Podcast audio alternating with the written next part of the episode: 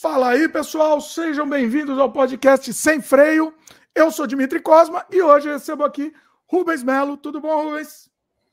E aí, Dimitri, como é que você está, pessoal, que está acompanhando aí, aqui direto das trevas, do limbo, da fragmentação total. Eis aqui que vos fala Rubens Melo, com quem nós bateremos um papo hoje na terceira pessoa.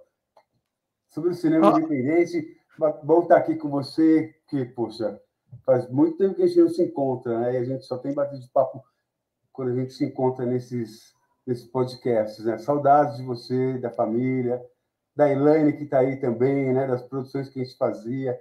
E o tema é esse, cinema independente, as dificuldades, né? É isso, pessoal. Sejam bem-vindos, obrigado pela oportunidade de estar aqui com o pessoal falando sobre cinema, matando saudade e seguindo aí, né? Vamos na visão. Pois é, vai ser um papo bem legal. A gente vai conversar sobre cinema independente, produ produzir cinema e as dificuldades de produzir, né? Hoje, hoje em homenagem ao Rubens, tocou a camiseta que eu tô aqui, ó, Rubens. Olha aí. Oh, legal, legal. Para quem não sabe, o Rubens participou também da Encarnação do Demônio, o, o último longa do Mojica, né? Nosso querido Mojica. Rubens, inclusive, participou aqui do, do, do, do, Sem Freio em homenagem ao Mojica. Foi um programa muito emocionante. E depois a gente fez um outro Sem Freio também com o Rubens. Número. Faz tempo, hein? Faz tempo. Temos que atualizar mesmo, faz tempo. A gente passando por toda a carreira dele, falando sobre os filmes tal. Foi o Sem Freio. Eu vou deixar aqui na, na descrição também. Número 74. Olha quanto tempo Caramba. faz. Pois é. Pois é, o tempo passa, hein? O tempo voa. Exatamente. E o Rubens está com novidade aqui, pessoal. A gente vai conversar tudo aqui. Ele está lançando um, um longa-metragem, está terminando de produzir um longa-metragem. Vamos ver o trailer do, do longa-metragem que acabou de sair do forno, né, Rubens? O Opa, trailer. bora! Vamos ver e vamos ver também. E, e vamos ter depois, mais para frente do programa, vamos ter o, a, a sessão que eu amo aqui no canal, quando a gente fala de cinema, é a faixa de comentários. Então o Rubens selecionou um curta dele para a gente passar aqui e comentar enquanto a gente assiste. Vai ser muito legal o papo. Bom, Rubens, deixa eu, deixa eu dar os recados aqui, depois a gente solta o nosso papo sem freio aqui, beleza? Bora. Vamos lá para os recados. Então, quem está começando agora, já aproveita, dá like no começo do programa, se inscreve no canal, clica no sininho. Papinho chato de YouTube, a gente tem que falar, tem que repetir isso, porque para o YouTube continuar recomendando para vocês e para as pessoas de perfis semelhantes. Então, é importantíssimo. A gente sempre vai ter que repetir isso, pessoal, e faz isso, é muito importante. O, o mendigo de, de joinha aqui, mas tem que, tem que dar. Tem que, tem, é, isso ajuda muito, se faz muita diferença. E você pode encontrar esse podcast, além de outros trabalhos meus, filmes, games, artes, tudo no dimitricosmo.com. Fica lá organizado. Então, se é para falar um endereço aqui, a gente só fala esse. dimitricosmo.com, você acha a gente mais fácil. Mais um recado importantíssimo: se você gosta do conteúdo que a gente faz, quer continuar apoiando, quer que a gente continue é, apoiando a cultura independente. Aqui no Sem Freio a gente apoia a cultura independente. Essa, esse é o nosso, nosso lema de vida aqui. Vocês querem que a gente continue no, no nosso trabalho aqui? Há mais de 200 programas. É, considere a possibilidade de se tornar membro aqui do canal.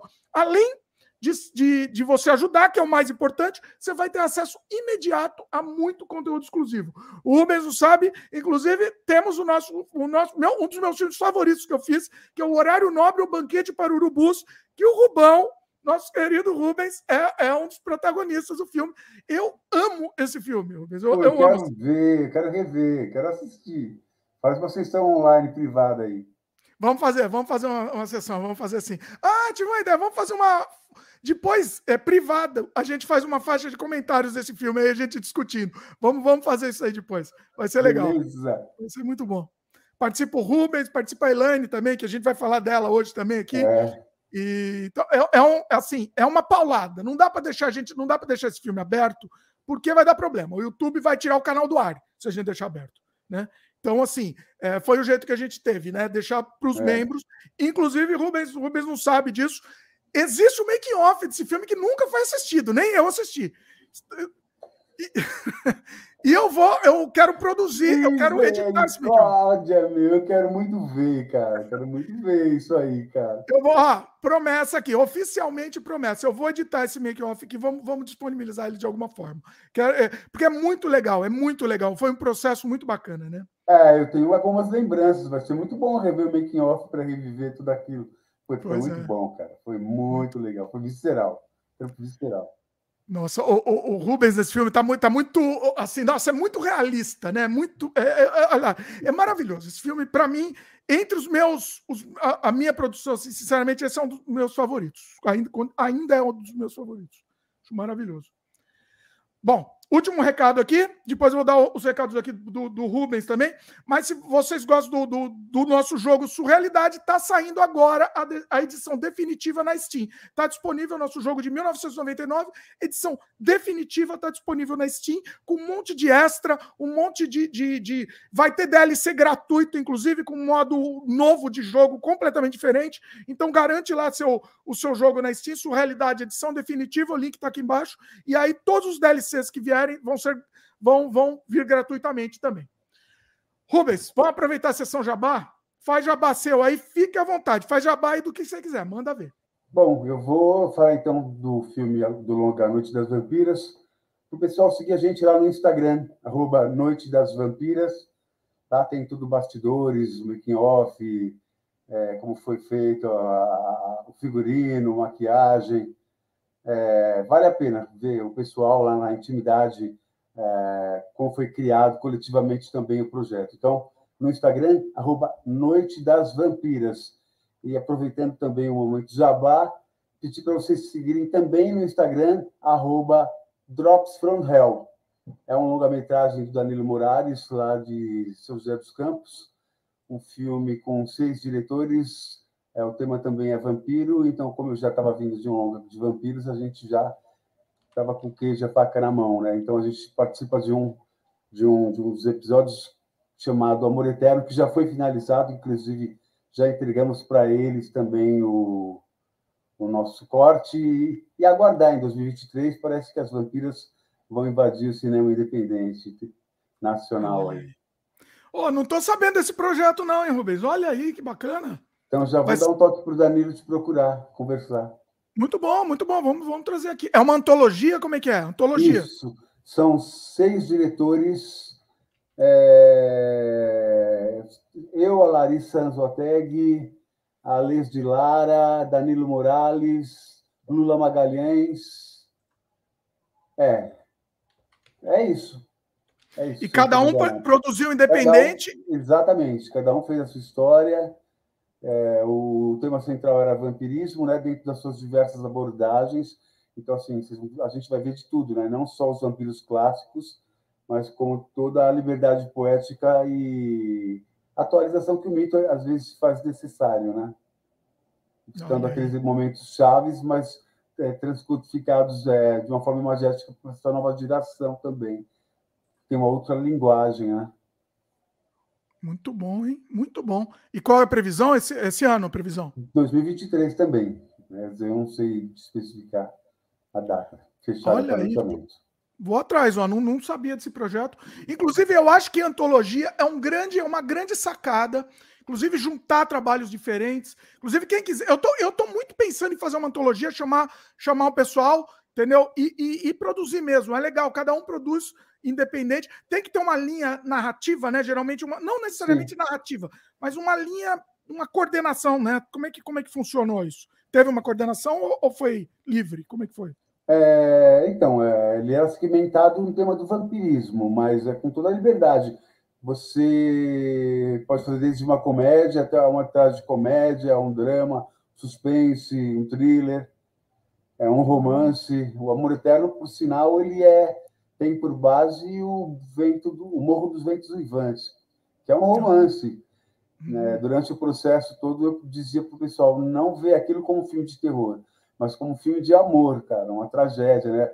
Tanto que o Ali, o Alessandro Nazaré, que é o ator que vive o Henrico, ele, quando ele tem acesso ao projeto, ele ficou assim, fascinado, né? Porque ele via ali uma obra shakespeariana, porque tinha amor, vingança, traição, tragédia, né? Tudo que tem no Shakespeare.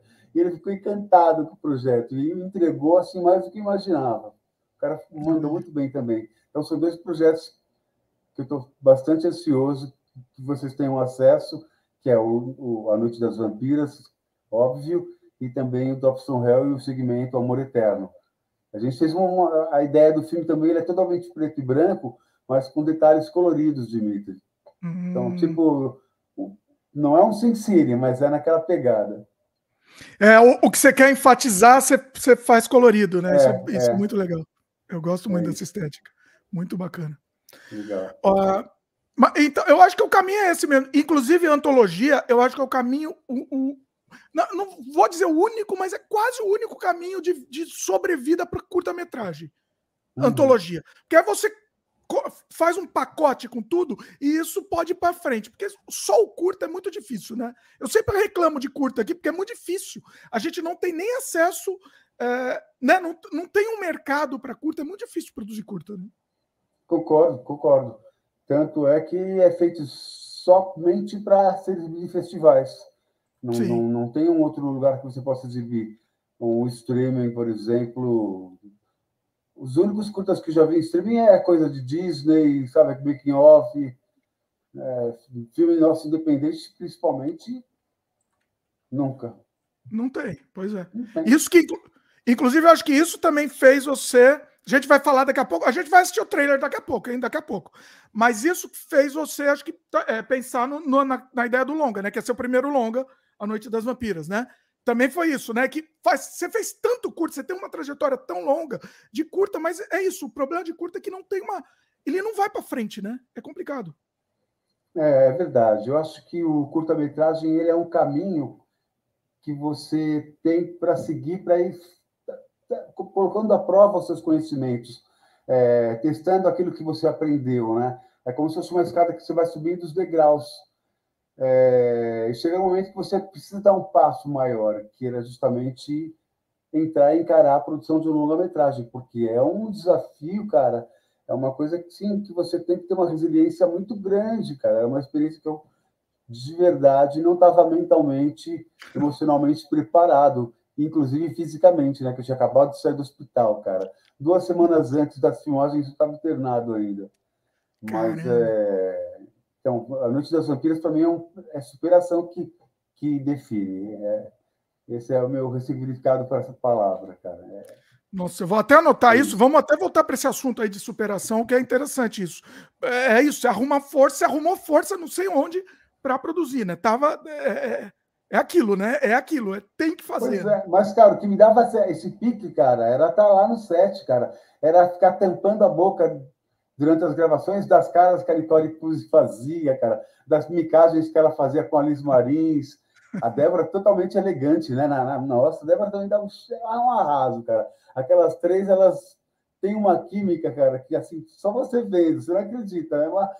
E essa vibe, essa alegria, cara, me, me... foi como se fosse uma, uma pilha sendo restaurada, sabe? É, reabastecida, porque eu realmente estava. Eu tinha perdido 12 quilos, cara. Nossa, olha.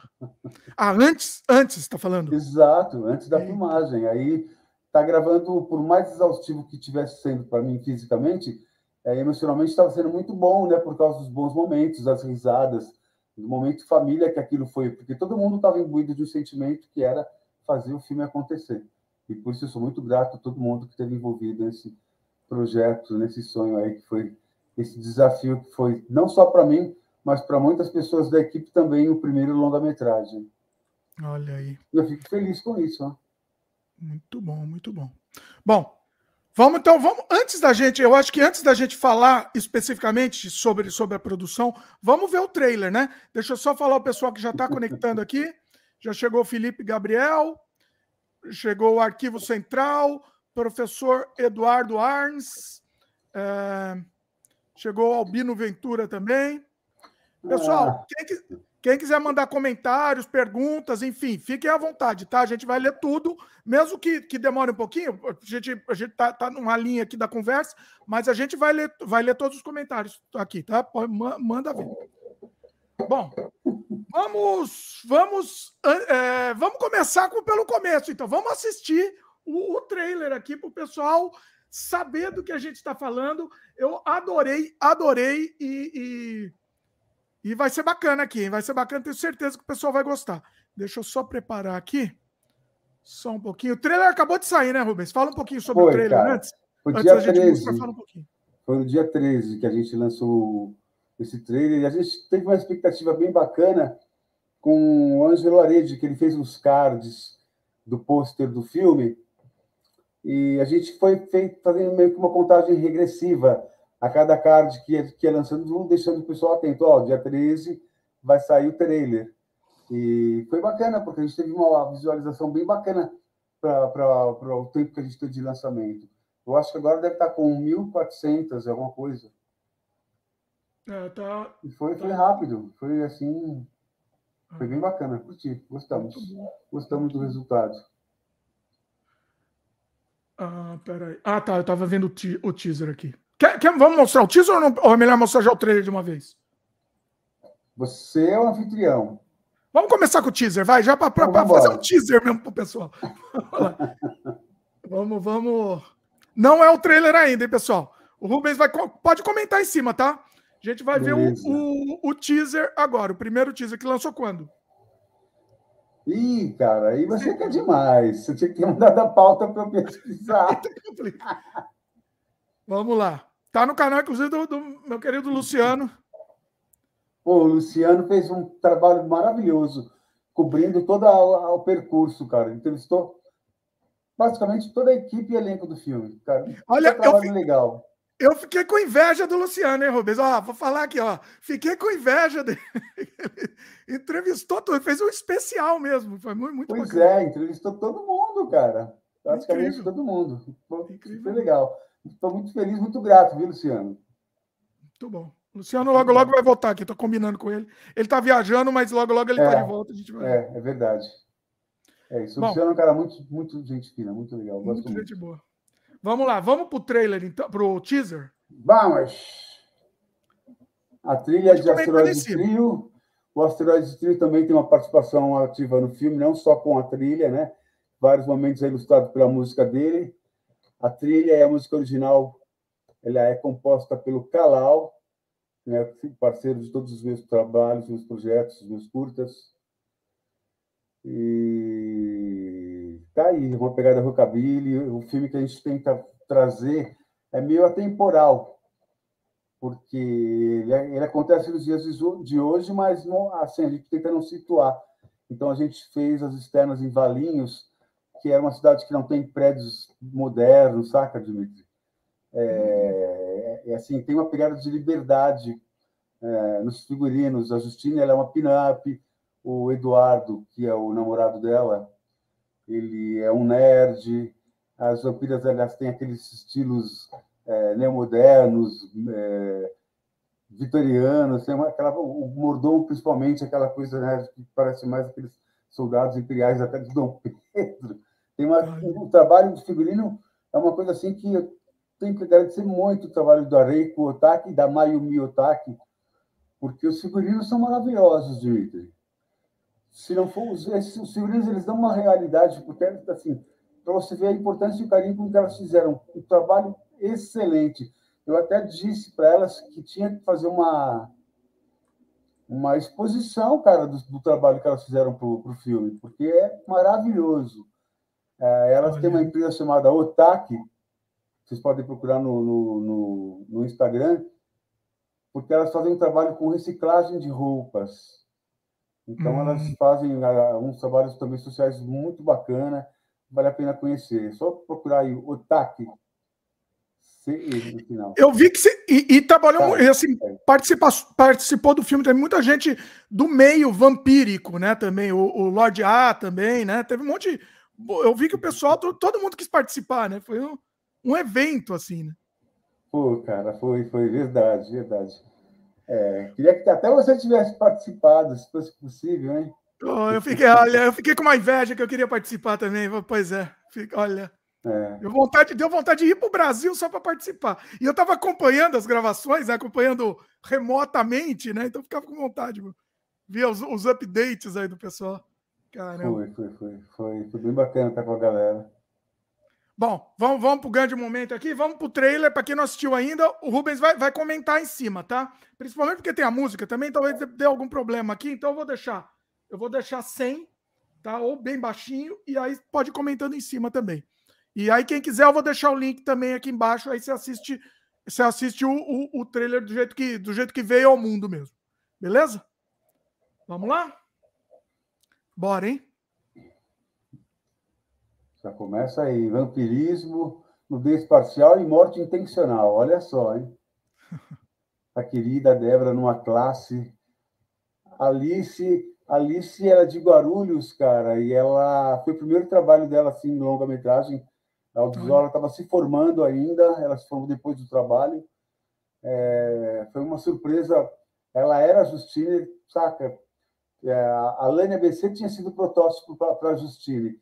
A Lânia não tinha disponibilidade para participar do filme e foi quando eu conheci a Alice. E ela trouxe para o filme o Márcio Farias, uhum. que vive o Eduardo. E a química é, cara, é, é muito legal, cara, é muito legal.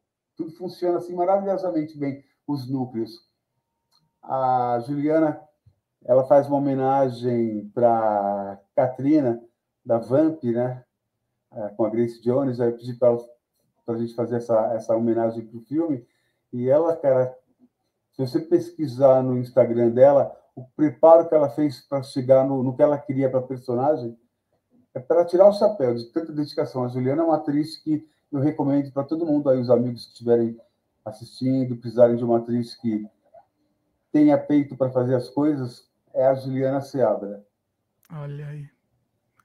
Muito bom, né? O, o, legal é quando a, quando a gente encontra o pessoal empolgado no pois é, projeto, é, né? Isso é muito legal, né? Pois assim, é, não, tem, não, tem, não tem preço. isso é um negócio assim. É, é, é, a equipe certa, né? Você tem que encontrar a equipe certa. Isso é, é, um, é. um processo longo, inclusive, né?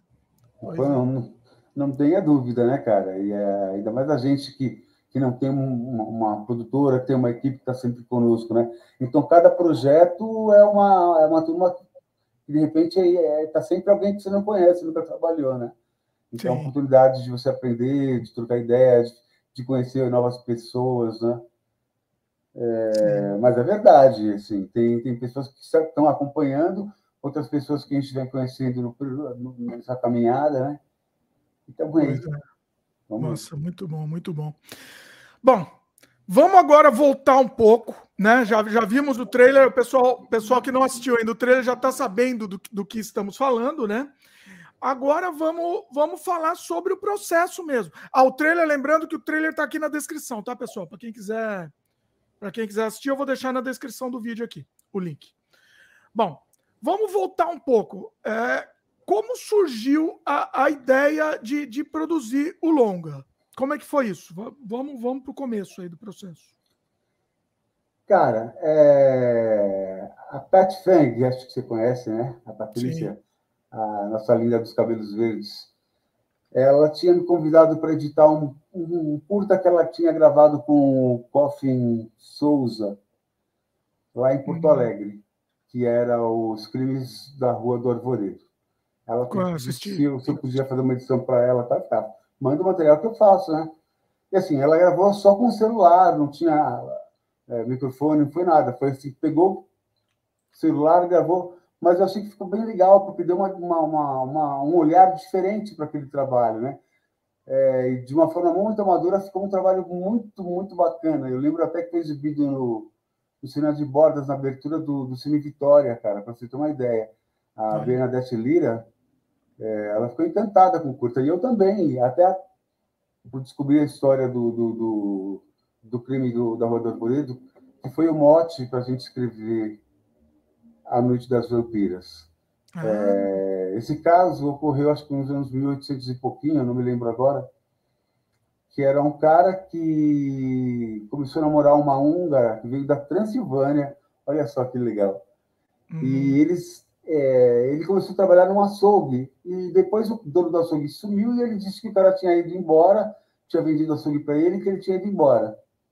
E aí ele começou a namorar com essa húngara, então começou a rolar um esquema dela atrair homens para lá, para né, atividades escusas, mas que era um pretexto para o marido fazer o assalto e matar. Olha. E para eles se livrarem do corpo, eles faziam linguiça com, com a carne dos cadáveres. E eu achei isso muito louco, né, cara? E Essa história é absurda, né? Pois é, eles tinham afronta até de dar de, de doação a carne para a igreja, né, cara? Você vê a loucura do, do Olha. indivíduo. Mas eu achei. Esse foi o mote para surgir A Noite das Vampiras. Você, antes da, da Noite das Vampiras, você estava com outros projetos de longa também, né? Você acabou priorizando a Noite das Vampiras, mas a gente, a gente até chegou a conversar sobre outros projetos até, né, que você estava. É, tinha um que era, como que, eu não lembro o nome, era... Que era um casal... O aniversário. O aniversário. De Lúcio Roberto. Que a gente quase fez um curta, né? Sim, Na época, quando eu escrevi era o curta, a gente ia fazer um apartamento da Geisa, depois ela mudou. A gente Sim. até chegou acho que é fazer um, uns ensaios ali, né? Poxa, fizemos várias coisas legais ali, hein, cara? Aquele teu projeto de mini curtas também. Pois é. é. Eu lembro que chegou até. É, o pessoal da, da produção chegou até é, conseguir objeto para a cena tal. Era para é. ser curta, aí depois, depois de muitos anos você acabou transformando o projeto em um longa, né? E acabou mudando, né? Você, você acabou deixando. Tá, tá, engavetado ou você desistiu? O que, que... Então, cara, desde aquela época, você lembra que ano que foi isso? Nossa, é, 2008, talvez? 2007. Pois é, né? é. Por, por aí, que seja 2007. Mas já tentei diversas vezes colocar isso em pé, cara, nunca consegui. Ah. É, a gente estava fazendo a produção dele em 2019 e a gente entrou em 2020 gravando. Nós já tínhamos feito seis diárias, mas foi quando foi decretado a, que a gente ficasse em quarentena. Ah. E aí a gente teve que parar. E aí foram dois anos. Nesses dois anos, o dono da chácara, que era a locação que havia cedido para a gente, teve que vender por conta de dívidas, né? Porque ele não estava mais alugando chácara para ninguém. Hum. A atriz viajou para Minas, aí engordou, cortou cabelo, todo mundo mudou. Os atores tinham atores mirins, né? Que tinham que ser oito anos, aí já estava com 10, 11. Então, ah. tudo tinha que se recomeçar, não tinha como retomar. Tinha, ah. inclusive, começar com outra locação. Quer dizer, ia começar a produção novamente. E, assim, esse período de, de, de quarentena, de Covid, foi muito pesado. Eu tive crise de ansiedade, eu perdi muitos amigos, o guitarrista da minha banda tal. Ah. E aí chegaram a me perguntar se eu ia retomar tal, né? Aí eu falei, ah, vou fazer, né? E eu tinha, tava aquele mote do, do da, da parte na minha cabeça, que é o do, do açougueiro, e comecei, né? Falei, bom, eu vou fazer uma comédia, porque, né? Hum.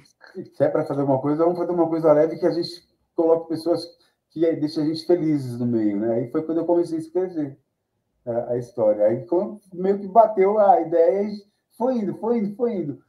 Tanto quando eu terminei a primeira versão do roteiro, já mandei para todo mundo. Aí depois, quando eu fui ler aquilo, eu falei, cara, que vergonha, né, cara? Daí, quando você está empolgado, você não para para ver, né? Eu, eu, assim, eu sou muito desatento com as coisas, porque eu sou muito imperativo.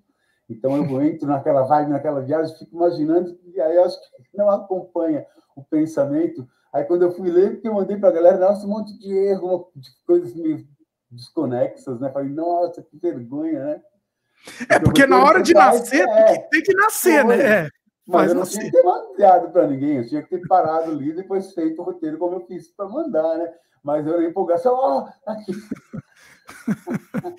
Aí Olha. só, pô, legal, legal, né? Falei, calma, não, é só o primeiro, a gente vai. Alô, alô, Rubens? Acho que o Rubens caiu aqui. Eita. Problemas técnicos aqui, pessoal. Problemas técnicos. Rubens, se tá vendo a gente, volta aí. Eita, nós. Aqui, esse é o problema de fazer ao vivo. O pessoal fala pra gente fazer ao vivo, aí dá esse problema, dá, dá, às vezes dá, dá problema sim, pessoal. Por isso que, às vezes, a gente prefere fazer gravado, porque aí não dá esse problema, né? Mas é a vida. Vamos lá. Quem, quem sabe faz ao vivo aqui. É, Rubens, se você está ouvindo aqui a gente, sai e, e conecta Oi, de novo. Aí, voltou. Peraí. Eu vi o Rubens se mexer aí. Voltei, eu. Voltou, voltou, voltou. Aí, opa. É, é, quem sabe faz ao vivo aqui, é a vida. É isso. Vamos lá, volta, volta aí que você estava falando. Eu nem sei onde que eu estava. Eu acho que você estava no. que você mandou com erro tal, aí o pessoal falou que gostou. Ah, foi. É, foi.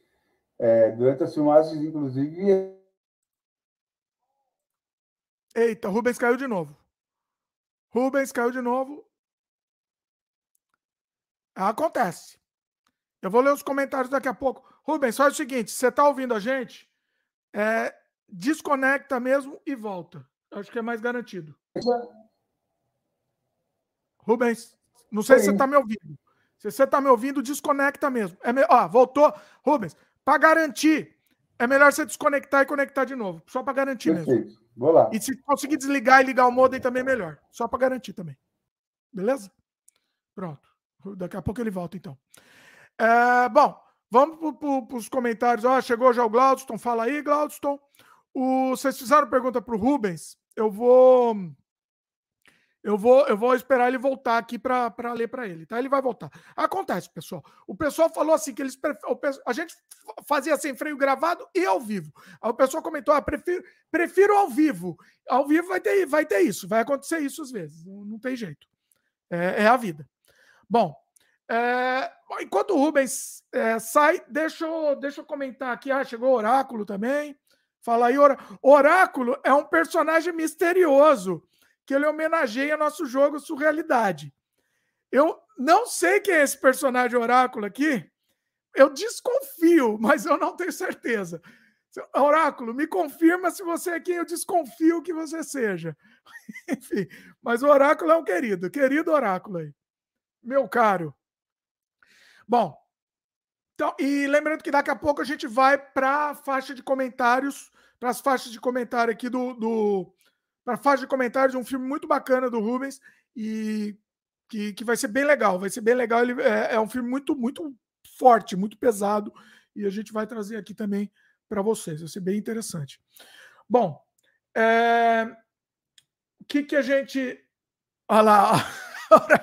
Oráculo ele falou, Oráculo falou que ele, que ele é, é, eu sou você, sou o seu inconsciente. Olha aí, meu inconsciente conectou aqui também. Sensacional. Sensacional.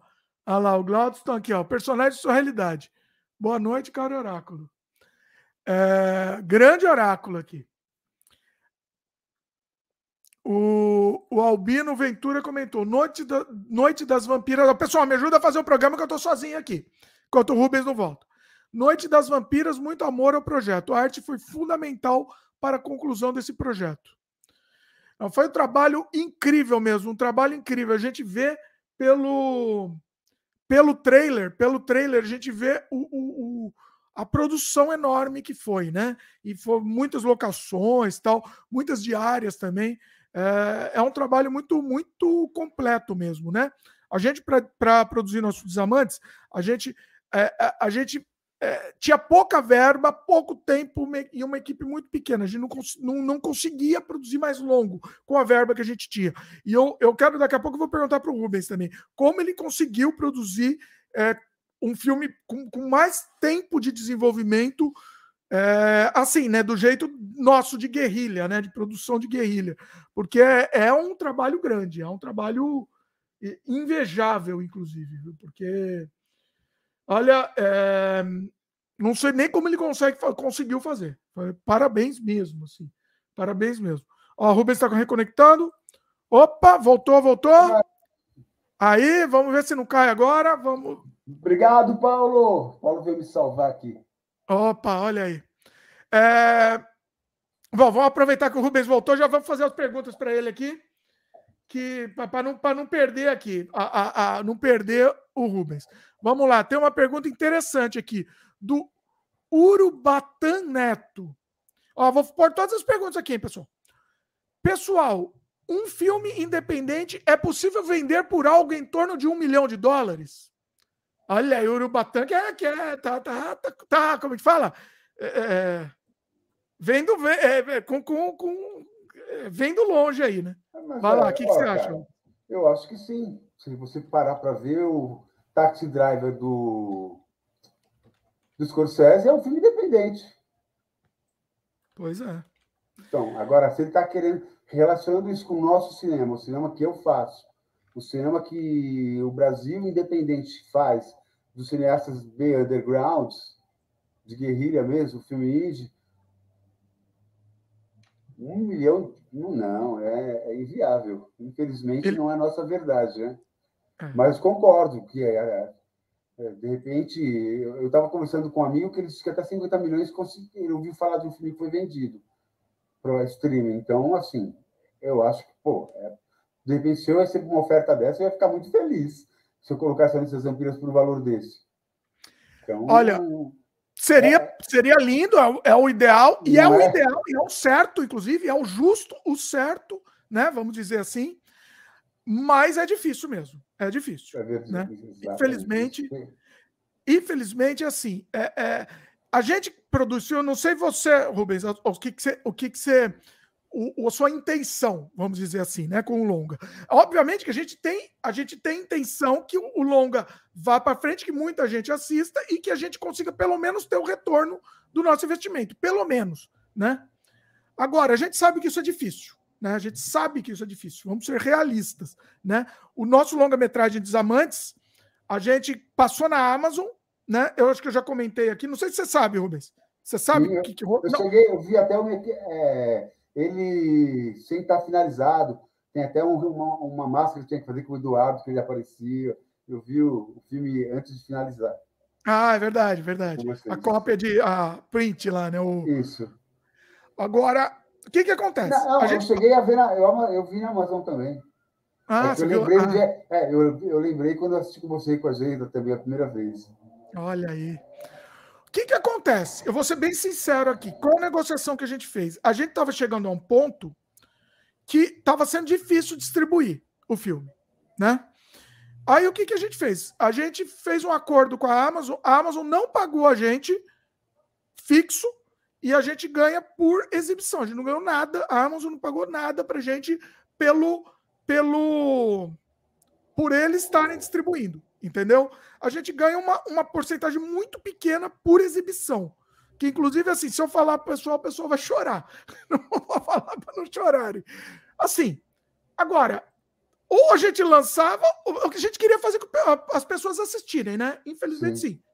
Cinema é assim, pessoal. É assim. A gente queria que as pessoas assistissem. E foi o jeito que a gente encontrou. Ele está também disponível em outras plataformas que também são vendidas e a gente ganha uma porcentagem pequena disso.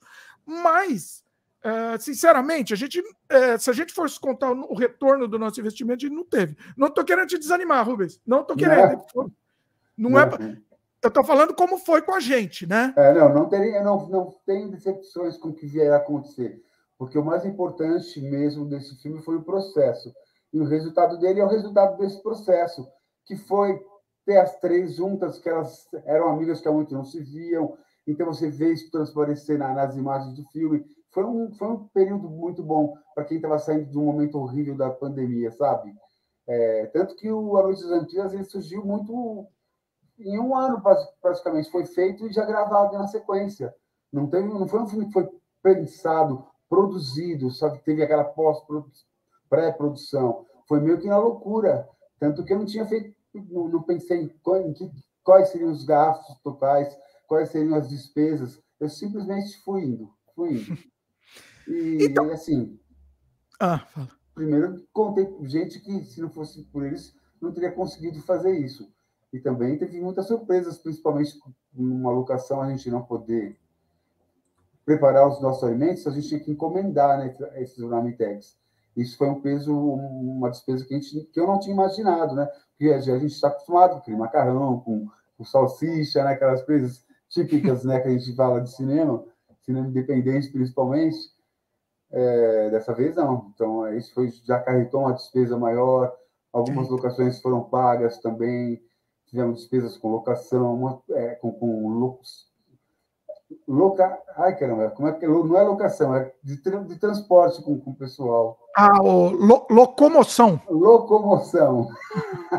é a palavra. Locomoção. É, é. é. Tem várias despesas, assim. Então, assim, em cima disso eu te pergunto, né? Como que foi? Como que foi essa verba? É, é foi do bolso mesmo? Como é que foi? Ou você conseguiu. Foi, cara, foi do bolso, cara, foi do bolso. Olha, eu tudo banquei, seu, eu banquei, não, Paulo, Paulo Aros, é, hum. é, que até veio me dar um help aqui, acho que agora não cai mais na internet. É, ele é o co-produtor e produtor executivo, então, assim, ele também ajudou a gente sustentar o filme, principalmente nos momentos finais, que aí a gente já estava com, a saúde vermelho total, né? Aí ele veio também para socorrer a gente ele é nosso coprodutor. É, parceiros de música, né? Eu também tô, eu componho para a banda dele algumas composições, faço back quando eles me convidam. Então, assim, estamos é, em família. Assim, não sei se você tem isso, né? Assim, mas você, você tem ideia? Você, você tem uma planilha do gasto? Quanto custou o filme efetivamente? Você tem isso? Assim? Eu, essa, existe, quem tem é o Paulo. Hum. É o Paulo. Mas eu não tenho. Eu, eu, é, eu, eu, posso. Tá, tá, tá, tá, tem controle, sim. Ah. Eu posso chegar para ele e perguntar quanto foi a despesa, ele me fala, mas eu não sei te dizer. É, não, também não, não, não tô nem perguntando, sei. porque é, é, assim, isso, isso até é questão.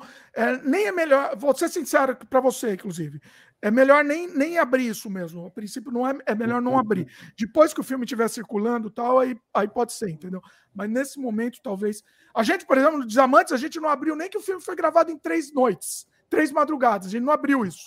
Quando a gente estava lançando. A gente tá, agora tá, a gente. Tá certo, tá certo. Tá certo. É isso. Porque pode ter, pode ter preconceito até, né? Pode acontecer, não sei. Ah, pode é. ter, não estou dizendo que vai ter. Sim, sim, claro. É. Então, melhor. É, segura, é melhor segurar isso. Mas assim, mas. É, porque uma coisa que a gente vê, claramente, sim, eu estava comentando em off, né? A gente vê seu filme, teve uma produção complexa. Eu estava falando do Desamantes, a gente, a gente só conseguia verba, porque a gente também tirou do bolso para produzir em três madrugadas, entendeu?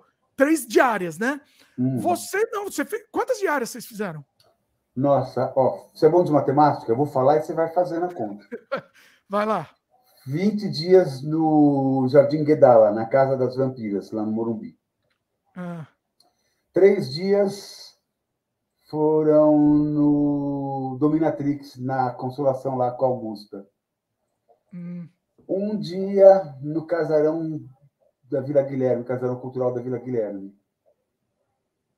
Um dia na Praça da Aclimação e Parque da Aclimação. Aí a gente teve uma diária, mais uma diária que foi com o uso de drone, que nós tivemos que refilmar. Eita. Então, mais um dia. Tivemos um dia na, na, na, no estúdio de televisão da UNG, um te, no Teatro Padre Bento, um no Coletivo 308. Eu não sei te dizer. Teve muitas locações. Uns 30, umas 30 diárias, vamos chutar, então, chutando. Olha, uns 35 por aí. É, um pouco mais de 30 dias. Um pouco mais de 30 dias. É. Tivemos algumas folgas entre? Tivemos, mas no, no final foi isso. Isso que o pessoal que não entende, que não produz cinema, não entende que cada diária não é só o, o, o não é só a equipe, que já é um negócio que, que é complicado. É isso que você falou, é comida para todo mundo, transporte para todo mundo, é, é uma coisa, é um custo muito alto, é muito alto, né? É, é verdade. E no momento difícil ainda, porque a gente tinha acabado de teoricamente sair da, da pandemia, né? Foi ah. quando começaram a liberar as coisas um pouco mais mas mesmo assim a gente teve cuidado, tem uma cena que tem um toque, né, de lábios, tal, a gente fez os testes, uh, o pessoal ficava sempre com máscaras e só os atores nos momentos que precisavam estavam sem, a equipe sempre né, tá, tá com máscara, a gente teve, tem até esses bastidores, né, no making off que tem no Instagram, que é o respeito que a gente tem com todo mundo ali, né, é, a gente estava em família. Sim. É, isso foi um trouxe uma, uma certa precaução também até por eu também ser transplantado renal, né? Então eu era que estava mais exposto ali, se tivesse acontecido alguma coisa, eu era que estava mais ferrado, na verdade. E, e foi isso, né? Vocês começaram a gravar quando abriu, quando foi quando? No começo de. Em, março. Em março a gente teve que parar a produção do aniversário. Hum. Então foi o que aconteceu. E a gente, como a Noite das Vampiras, a gente começou a gravar em nos primeiros finais de semana de novembro. Então foram os dois primeiros finais de semana. De 21, de 21. 21. Isso, é, deve ter sido isso, 20, 21. Depois já dezembro do dia 1 a 20 no Jardim Guedala, depois é, 21 a 23 no, no Dominatrix Augusta. E aí depois em, em abril a gente veio fazer duas filmagens. Hum. Filmagens. Olha aí. É, é um trabalho, é um trabalho enorme isso. O pessoal que, que, que, não tem noção do trabalho que isso dá, né? Uh, tem uma pergunta interessante aqui do Arquivo Central. Como você conseguiu reunir essas três atrizes tão renomadas? Débora, Nicole Puzzi e a Liz, Liz Marins, né? Débora. Uh, ah, cara. É um, é um, negócio incrível. Débora Muniz, Nicole Puzzi e Liz Marins. Conta aí pra gente. Bom, então, cara, a Débora eu já sou amigo há um tempão, né? Conheci, inclusive, através da Liz, através do Mojica. A Débora, ela, ela era uma filha para o Mojica no, no início de carreira é, a Débora é uma pessoa que, assim, é uma pessoa admirável, tanto quanto a Nicole também, que são exemplos de mulheres firmes, fortes, que, que, que eu acho que tem que ser é, colocadas à mostra por conta da, da, da significância que ela tem na questão do que é ser feminista, sabe, no real sentido de se posicionar de, é, diante das dificuldades que são impostas para as mulheres, né? É, não estou dizendo que ela é que não depila, não é nada disso, cara. É na postura como ser humano diante desses fatores que, que não condiz com o que significa ser humano, né, cara? No trato com o diferente, com, com o próximo, com o terceiro. Então, por toda a história que elas carregam, pela postura política que elas também têm, sabe? É, elas são mulheres exemplo, mulheres exemplo para essa geração para se mirarem que elas quebraram tabus é, sem preconceito, com total liberdade, porque se o homem tem direitos, por que não as mulheres, né, cara? Que é aquilo, a mulher ela pode ser o que ela quer, fazer o que ela quer e estar onde ela quiser, né? É, é bem por aí. Eu acho que são isso que elas representam. E a Liz também é como se fosse da família, porque assim eu me sinto como recebido pela família, né? É, o Mojica também sempre considerei que, era abraçado como um pai, a Alice também, uma irmã, que a gente teve desde que se conheceu até hoje, sempre mantendo contato, ela sempre presente também nos momentos mais difíceis, nos momentos mais felizes também, ela está sempre por perto. Eu acho isso bacana, né, cara? É, eu vi um dia desses é, um, um, ditado dizendo que se você tem um amigo que dura mais de 10 anos, já não é mais amigo, é da família. Isso também para você, né, Dimitri? A gente também se conhece um tempão, né, cara? Pois é. Pois, pois é. é. E parece que Conhecemos acho que mais de 15 anos, né? A gente, se conhece mais de 15 anos. É, é verdade, é verdade. Pois é. Faz tempo. Acho 2002, se eu não estou enganado, hein? Teve a oficina do Mujica, aí você depois começou, teve o roteiro da carne, a gravação. Eu acho que foi 2006, talvez. 2006? É, não talvez. sei, não lembro. Pode ser. Pode ser, não o, lembro. O, você conheceu a Liz quando? Ai, cara, não me fale em datas. Eu era muito bom em datas. Você é ruim de data. Eu era ótimo em datas, cara. Até que na época do concurso de educação, o pessoal vinha conversar comigo, eu era um dicionário. Mano, como era bom, viu, cara? Eu contava tudo, os caras, nossa, você sabe de datas, né? Aí eu vinha com uma frase lá, que é informação importante, né? Porque, sei lá, e blá, blá, blá. É, tô ficando velho, hein? Pois é. O... E assim, ah, falando nisso, falando das, das três, Débora Muniz, Nicole Puzzi e, e Liz Marins, eu queria, Rubens, quando, quando tiver até mais próximo do lançamento, fazer com elas também sem freio. Vamos dar? Você acha que rola? A cada claro, uma separado, porque eu quero falar da carreira de cada uma delas, né? Vamos conversar com elas. Vou conversar com elas. E aí você me passa as informações do canal para poder retransmitir direitinho, né? Porque sou meio avoado, Aí é bom você me, me passa a ficha do programa para eu dar para ela, é mais fácil. Ó, isso aqui é do amigo meu, ele quer falar com vocês, vou ter um papo, vai lá que vale a pena. Eu vou falar desse jeito, mas aí você me passa as informações, eu passo seu contato e tal. E é porque eu acho que vai ser muito legal falar, passar pela carreira delas. É, é, ah, é, vai ser muito legal. É, é, a, é, a, história do cinema paulista, cara. Sim. Não fosse a época do cinema da boca, cara, não Sim. tinha cinema, não, não, não haveria cinema.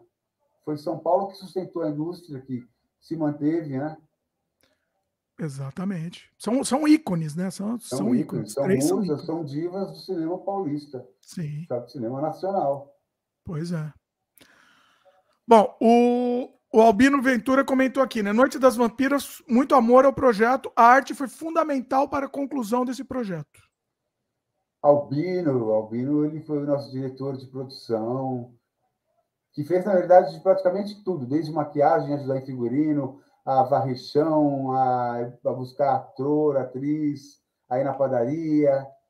Então, para você ver é, o trabalho que a gente teve para fazer a Noite das Vampiras acontecer. Nós tínhamos, assim, na verdade, menos de 10 pessoas na equipe. Olha. Sem contar o elenco, porque o elenco foi um elenco bem grande, principalmente no terceiro ato, que envolvia a festa, né, da, da, que é o terceiro ato do filme. Que aí, além de ter a banda Asteroides Trio, tinha toda a galera participando, né, fazendo uma participação especial, dançando, é, dando espaço para que o pessoal pudesse representar ali. Foi uma aula para todo mundo, todo mundo ficou muito feliz e quando terminava as atuações da Débora, da Nicole, da Alice, todo mundo estava ali aplaudia, cara, era uma coisa muito bonita. De também poder proporcionar isso para muita gente que nunca sequer pensou em estar tá vivenciando o processo de fazer cinema, né?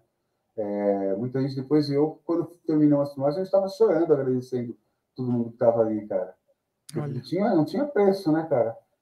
Juntar uma galera tão grande, pessoas tão dedicadas, que estavam ali curtindo tudo que a gente estava fazendo, apesar de todas as dificuldades.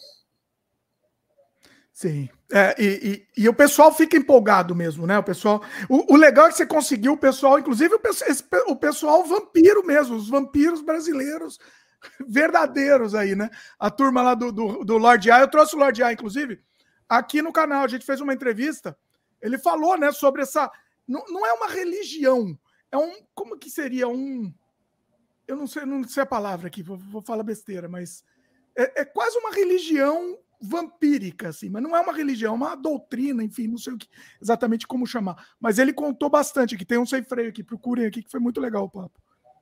E para quem não sabe, Lorde A, eu não sei se eu contei já aqui, mas vou contar, contar, é o, o, nosso querido oráculo do Surrealidade. Tá tudo, tá tudo conectado aqui, Rubens, um tá, é tudo conectado. Maravilha, ele fez uma participação muito bacana, cara. E o que eu achei mais incrível é que parece que foi pensado algumas coisas, né? Para você ver como é que é o destino. Numa determinada cena, que é no terceiro ato, quando tem uma explosão, que é o ápice da festa, o Lord A sai atrás de uma menina, né? Que ela é cercada, subindo uma escadaria, o Lord A vem atrás, e esse momento combina com uma frase, com a música que o Asteroids Trio toca, que, cara, fecha com as chaves de ouro que tem tudo a ver com a proposta que é o filme, que é um filme que é uma homenagem aos filmes B. É que eu não quero entregar, né? É, mas é, esse momento ele é. é muito icônico ao que eu queria dizer com o que é o filme B. A posição como ele está atuando, o que ele está fazendo, é algo que você não vê o Lorde A fazendo, mas você vê o personagem dele na Noite das Vampiras, que isso é que é o legal, você brincar com o estereótipo de um personagem, né? Por exemplo, você vê a Liz Vamp, aquela personagem, e você vai querer ver a Liz Vamp, eh, na, a Liz Marins na Noite das Vampiras, imaginando uma Liz Vamp. E é até um pouco difícil de dissociar uma coisa da outra, como Mojica de Zé do Caixão. Mas ela Sim. tem trejeitos que não tem, Liz Vamp não tem, cara. E vocês vão perceber essa, essa nuance, essa diferença. E as expressões faciais, aquela coisa caricata, sabe? Eu acho foi perfeito, cara. Eu achei que elas entraram numa vibe muito, muito bacana, as três. Elas criaram personagens, cada uma com, com características bem marcantes e que vai ficar claro durante a observação das pessoas com a projeção do, da, da, do filme e da história em si. Quando lançar o filme, você volta aqui pra, pra, com spoiler liberado, né? Rubens, tá, tá, dando umas travadas seu vídeo aqui. Tá dando umas travadas. Ah, acho que voltou, voltou. Olha aqui. Olha quem tá aqui, Rubens. Débora Muniz. Olha ah, aí. Olha aí, acabamos de falar dessa deusa. Falamos de você aqui, Débora. E queremos você aqui, no, no Sem Freio aqui, hein? É, Vamos, Débora, verdade. Durante Vamos o programa fazer. aqui, ele, ele já disse que queria fazer uma especial com você, com a Nicole e com a Liz, com vocês três, para falar sobre a carreira, toda essa história maravilhosa que vocês têm, né? Porque foi o que eu disse para ele. Não fossem vocês do cinema paulista, é, durante esse período não existiria cinema em São Paulo, aqui no, no Brasil, gente, vocês foram aqui mantiveram o audiovisual, a sétima arte em pé, né? Vocês são as divas absolutas, as musas, os exemplos que devem ser seguidos de mulheres empoderadas, determinadas, firmes e seguras daquilo que vocês são, daquilo que vocês podem e daquilo que vocês querem. É isso. Eu amo vocês. Olha, Rubens, Débora respondeu aqui, com, é, convite aceito, olha aí, com certeza. Ah, Débora. Eu vou Vamos combinar. Vamos combinar, olha aí, que oh, maravilha. E aqui, o que eu quero fazer, eu quero fazer, na verdade, assim, eu quero fazer com as três, só que eu quero fazer separadamente, porque eu quero falar da carreira mesmo. Eu quero fazer com você, Débora, falando da sua carreira mesmo, um, um podcast específico falando da sua carreira. Vamos fazer fazer é, é, separadamente mesmo, assim, acho que vai ser interessante. Porque a gente consegue esmiuçar mesmo, conversar é, detalhes da carreira. Porque elas têm histórias, cara, histórias Sim. maravilhosas. Com certeza. Eu nem sabia que, ela, que, a, que a Nicole também escrevia, e eu descobri agora há pouco que tem uma biografia da Débora. Ah, é? É, pois é. Aí eu até mandei um e-mail, mas acho que, que como já faz tempo, não, nem, nem não teve resposta. Mas, ah, fiquei tão feliz. É, muito é, bom. Dizem que para você deixar a marca no mundo tem que ter um filho, escrever uma árvore e deixar um, escrever um livro, né? Acho que, bom, não sei se falei na ordem correta, mas é isso. Deu para entender. A, a Débora falou aqui, Rubens, a Débora falou, Rubens, querido, você é muito especial. Você que é. Você que é, você que é. Sessão confete aqui. Sensacional. Não, Mas vamos é fazer, Débora, vamos fazer. Depois a gente vai combinar em off aqui, a gente combina em off. Muito bom. Tá, e você vai também adorar bater um papo com a Ali, você já conhece, né, cara? E a Nicole também vai ser um bate-papo que você vai adorar, cara. A Nicole é uma mulher maravilhosa também, viu? Não, vai ser, maravilhoso, maravilhoso. Cara. Vamos, vamos vai, vai, ser, vai ser incrível. É, é, é, ir atrás mesmo, é, fazer uma retrospectiva da carreira de cada. É, de vou cada até falar, né? O Paulo, que é o co-produtor dos filmes, é, ele falou, né, que ele adorou a Nicole, que a Nicole é faladeira, fala mesmo, né? É muito, muito divertida. E a Débora também é uma pessoa maravilhosa, que, puxa vida, o Paulo adorou elas, né? Assim, não sinto a Liz, porque a Liz já se conhece também faz tempo, né? Então, é, tipo, já faz parte já há um tempão, né? O Paulo conheceu elas há pouco tempo também, ficou encantado com as duas. Ele teve a oportunidade da gente ficar alguns momentos na intimidade, de bater em papo, então é, isso é que é legal, né? Isso que é o fruto que o processo todo da, de fazer o filme nos proporciona de bacana. São amizades novas, poder é, é, conviver e trocar e aprender né, com pessoas que sempre admirou. É, essa troca, né? É, que, é, que nem a, que é, é descrito pela Anne Rice no entrevista com o Vampiro, né? O Armand precisa do Louis para se reciclar, né, cara? É, exatamente. Então, a gente a está sempre buscando, né? Dessa, dessa, dessa, poxa, a arte delas inspira demais, cara. Você vendo elas atuando, cara, você brilha, cara. Eu chorava às vezes em algumas cenas de emoção, outras eu tinha que tampar a boca, né? De, de, de, de tanta palhaçada que elas faziam, porque era incrível, cara. Foi incrível. Como é que era? Rolava improviso? Você deixava também solto para improviso? Como é que funcionava? Totalmente. Assim, o improviso era antes, né? Elas, elas chegavam, Rubens, porque assim, eu já falei, pessoal, o texto está aqui, é uma narrativa daquilo que é a história da personagem e da posição que ela tem na história. Mas, por favor, coloquem da forma mais coloquial possível dentro daquilo que é a sua personagem, né? Então, se você tem até um caguete para falar, é a personagem que vai trazer para mim. E fale da sua forma, não é o que está escrito aqui. Então, a gente tinha essa liberdade delas usarem a ideia e colocar da forma com outras palavras. Isso aconteceu basicamente com quase toda a performance do filme. Então foi um filme construído assim mesmo, com, com toda a participação, com abertura. É, eu acho que a gente não é um livro fechado, a gente é um livro aberto, né? a gente nasce uma tábula vazia, né? Que vai acrescentando informações. E isso tudo também a gente vai aprendendo muito, cara. Sim, pois é. O que mais de. Rubens, o Rubens está com, a... com o vídeo paralisado aqui, mas o som para mim está vindo bem. Está vindo bem o som. É, comenta aí, pessoal. Também. Eu estou ouvindo. Eu tô Você está ouvindo? É, comenta aí, pessoal. Vocês estão pelo menos ouvindo o Rubens bem. É, mas. Tá, tá, ah, voltou, voltou, desparalisou. Apesar do Rubens estar tá meio fantasma, assim, é. a gente está conversando com um fantasma aqui que está meio borrado. Mas estamos ouvindo. O, o que importa é ouvir bem aqui, né? Ah, agora pelo é, menos. É, sou, na verdade, é um holograma aqui, né? Por isso é um holograma do, do, do, Star Wars, né? Aquele. aquele... Ele, é, mas é o próprio, foi aquela réplica lá. Uh, bom, o que mais? Você... Deixa Star peraí, Wars, eu... Dimitri. Star Wars é um filme independente. Ah, olha aí. Pois é. É um filme independente.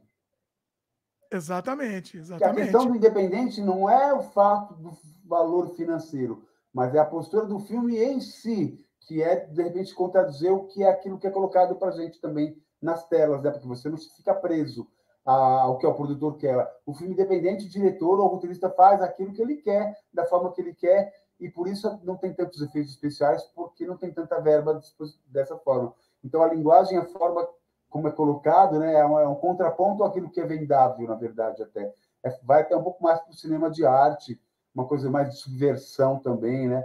Muita gente usa até de psicodelia nos filmes independentes. Sim. É, o, o que caracteriza um filme independente é você ter liberdade total para fazer o que você quiser. Né? Exato, é isso. É, basicamente é isso.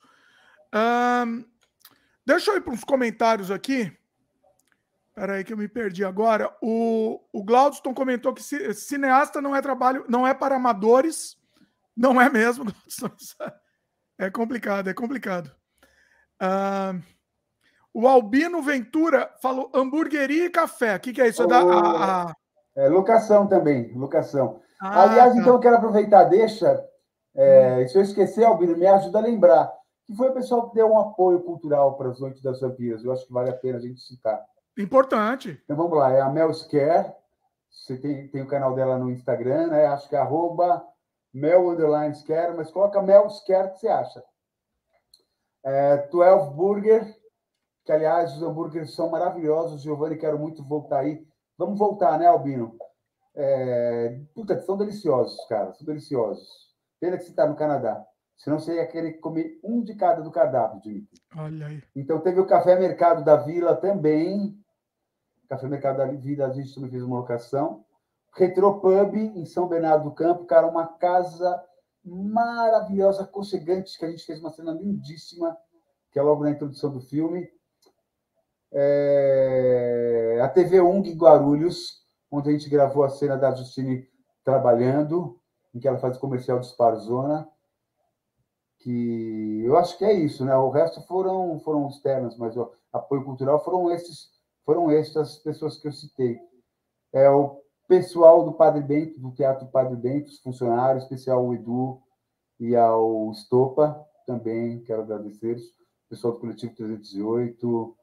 É, tem, tem uma galera que tem que agradecer, mas é isso. Eu tenho que Como é agradecer é... bastante o apoio. Como é que foi para vocês? É, é, é, esse apoio cultural, inclusive, é uma coisa importantíssima. As empresas precisam enxergar que assim o custo é muito baixo para o retorno de, de, de, de, que vocês vão ter, né? Para o retorno assim de, de, né? de ser bem visto, né? Você, a sua empresa passa a ser bem vista quando você apoia um, um, uma produção cultural, né? E, e o custo disso é, é mínimo, né? Para não dizer zero. Então é muito importante, acho que é muito importante sempre falar mesmo, sempre citar. E como é que foi isso, Rubens? Vocês, é, que, é, o pessoal da produção foi atrás, como é que foi isso? Para conseguir esses apoios? assim Como é que funciona? É, eu fui atrás, é, foi, foi um grupo. A gente colocava no grupo as necessidades, né? E todo mundo ia trazer as suas ideias, as suas sugestões. É, essas duas, a hamburgueria e o, e o café, Mercado da Vila, o hambúrguer e o café Mercado da Vila, conheci através do Júlio Wong, que ele seria o meu assistente de direção. Mas no final ele não pôde ele teve medo de, de ter problemas porque ele estava com o trabalho com os bonecos, né, que ele tem o boneco, como é que é, meu Deus, sou péssimo com o nome. É um trabalho com bonecos, né, que ele tem, o, que, que aliás é maravilhoso. Só que eu esqueci o nome do. Se alguém souber, comenta aqui. É, e aí ele teve que abrir mão. Mas aí depois veio o André Okuma, tal, que assumiu, o Kleiner Micelo também, que foi meu segundo assistente de direção. Mas foi através do, do, do Júlio que eu consegui essas duas locações. O Padre Bento eu, eu já conhecia, né? fui conversar com o pessoal. O é, que mais que falta citar para lembrar como é que foi? Não... Mercado, teatro, que faltou? Ah, o Dominatrix foi a Mel Scare, foi ela quem pagou a, loca, a locação lá do espaço para a gente. Né? Ela foi a nossa apoiadora para o terceiro ato. A gente também estava super já apertado, né? É, agradeço muito também. Ela também faz uma participação super bacana. Ela, o Marcelo Carrard, que é um você deve conhecer, né? Sim. Cara, já veio aqui, inclusive, já, já veio aqui no senador de, de filmes maravilhoso, um dicionário, um cara que, assim, que eu admiro demais também. Eu acho que os dois brasileiros. Ó, eu, eu citaria os dois brasileiros que mais conhecem cinema: o Marcelo Carrar e o Peter Baistorff, né? Os o Primate também, Carlos Primate. Primate, também. Primate, oh, pelo, amor de, pelo amor de Deus. É, o Primate também veio aqui também, com certeza. É, o Primate é muito bom. Os três, acho que os três são as maiores enciclopédias de cinema, assim. Concordo, eu concordo. Pois concordo. é. Queria eu, eu 10%, viu? Que eu não nada. Como é que é? Queria ter os 10% dessa memória, porque não lembro, viu, cara? Nossa, eu também. É incrível. O, o, a gente fez um sem freio aqui com o Baistorff, que ele indicando o filme que era obscuro para ele. Hum. Então, assim, você imagina as coisas que vieram, que apareceram. Nossa, ele é, o cara é maravilhoso. Muito bom.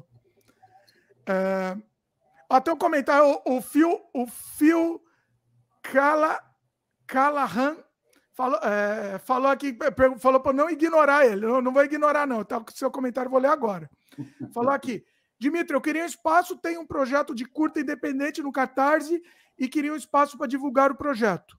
Vamos conversar, vamos conversar. É, manda, manda aqui no link. Eu não sei se o, se o YouTube bloqueia. Manda o link do projeto. Tenta mandar separado, porque senão talvez ele bloqueie aqui no chat. Mas manda aí que a gente vai e vamos conversar. De repente a gente marca.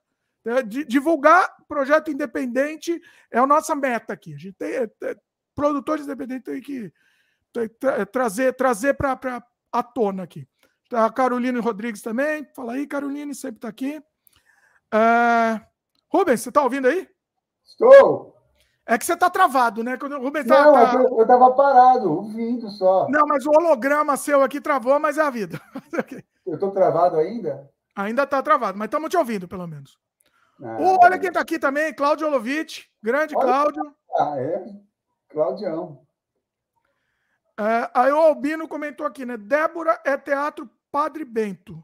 Não entendi bem ele, que, que ele quis comentar aqui.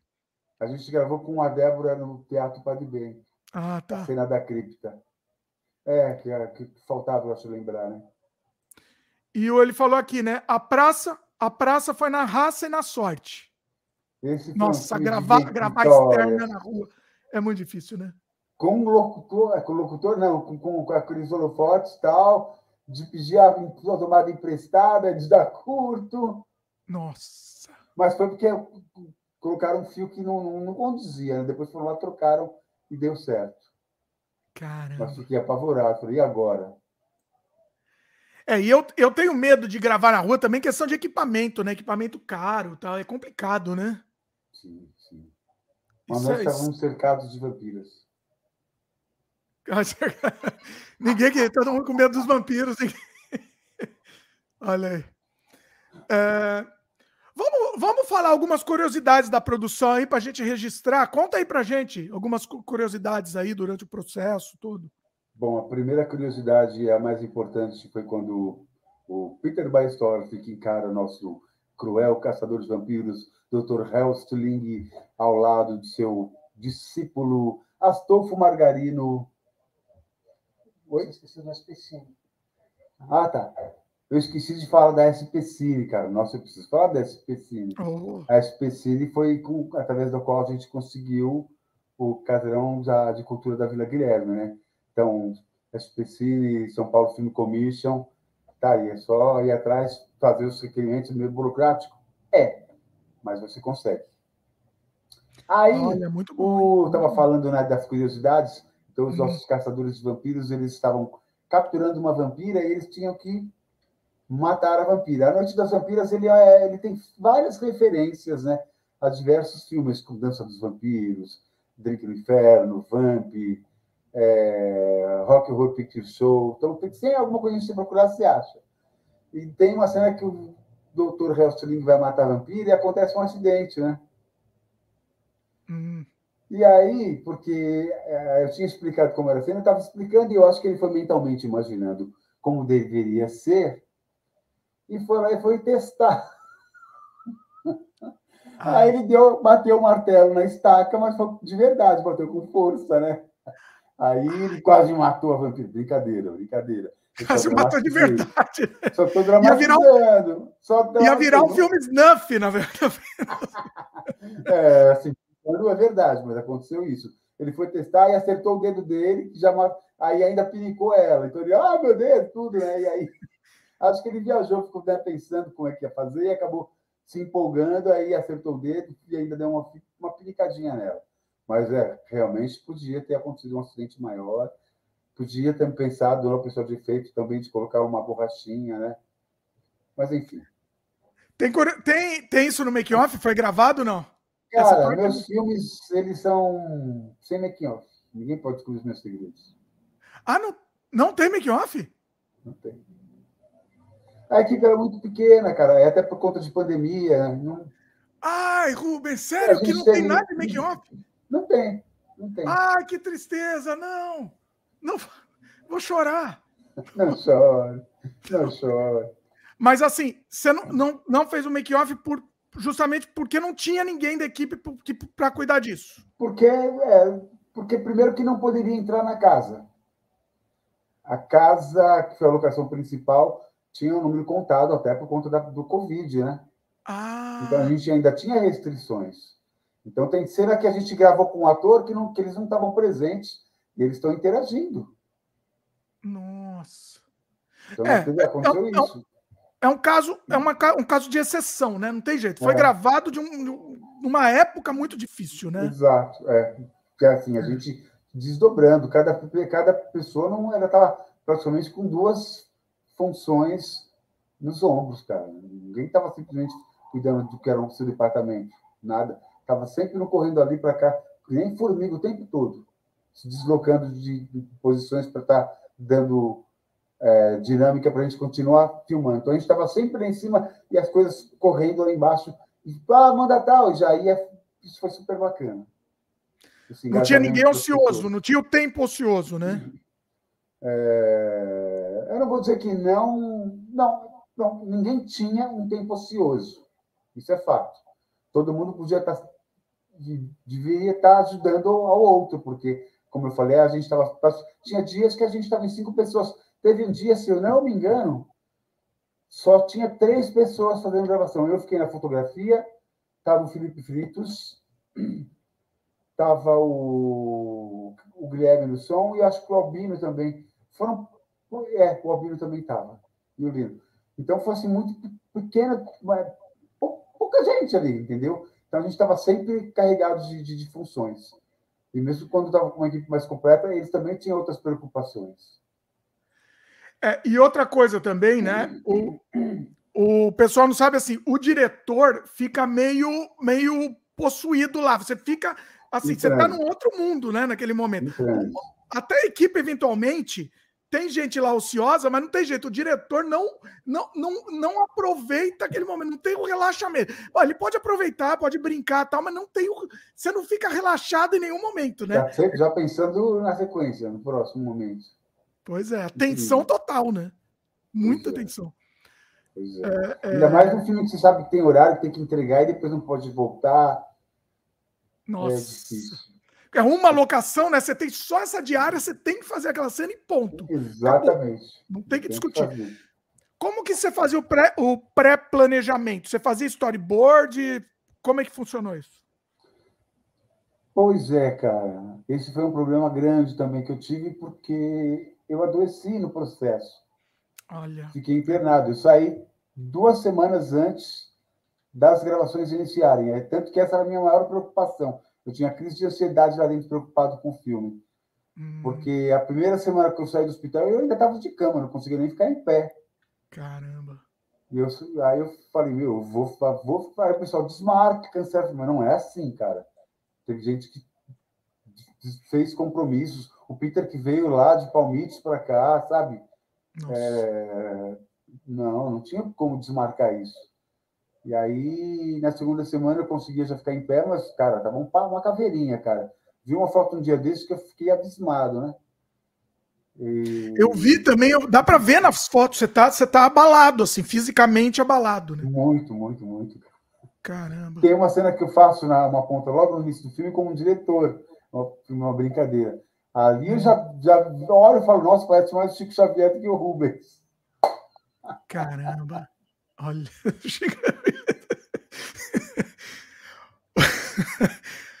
Ó, oh, o Peter, o Peter tá aqui, ó. O Peter Baistorff ah, tá aqui. Ah, olha aí. Ele, ele, falou que o dedo dele dói até hoje, ó. Ah, como eu gosto desse cara, viu, meu? Esse cara também. Pena, eu não pude desfrutar muito da presença dele aqui com a gente, cara. É, ele, é porque você tá tenso, né? Você, junto, você, não, né? não, você não aproveita, né? Tava, é, eu precisava da saúde, né, cara? Eu me esgotava muito nas filmagens e eu tinha acabado de sair do hospital, eu não conseguia me recompor. Então, eu já chegava em casa, como primeira coisa era tomar um banho, jantar, né? O Paulo já preparava aqui com, a, com o pessoal a alimentação. É, eu ia direto para o chuveiro, o Peter também ia, o pessoal ia tomar banho, já, já sentava para jantar e eu vinha para o quarto para descarregar o material e eles aí ficavam batendo papo na varanda, tocando violão, fumando, né? Mas eu vinha para o quarto para dormir, para tentar dormir, cara, porque eu estava fisicamente esgotado, né? Eu ainda estava muito fisicamente abalado, né, pelo problema de saúde que eu tive.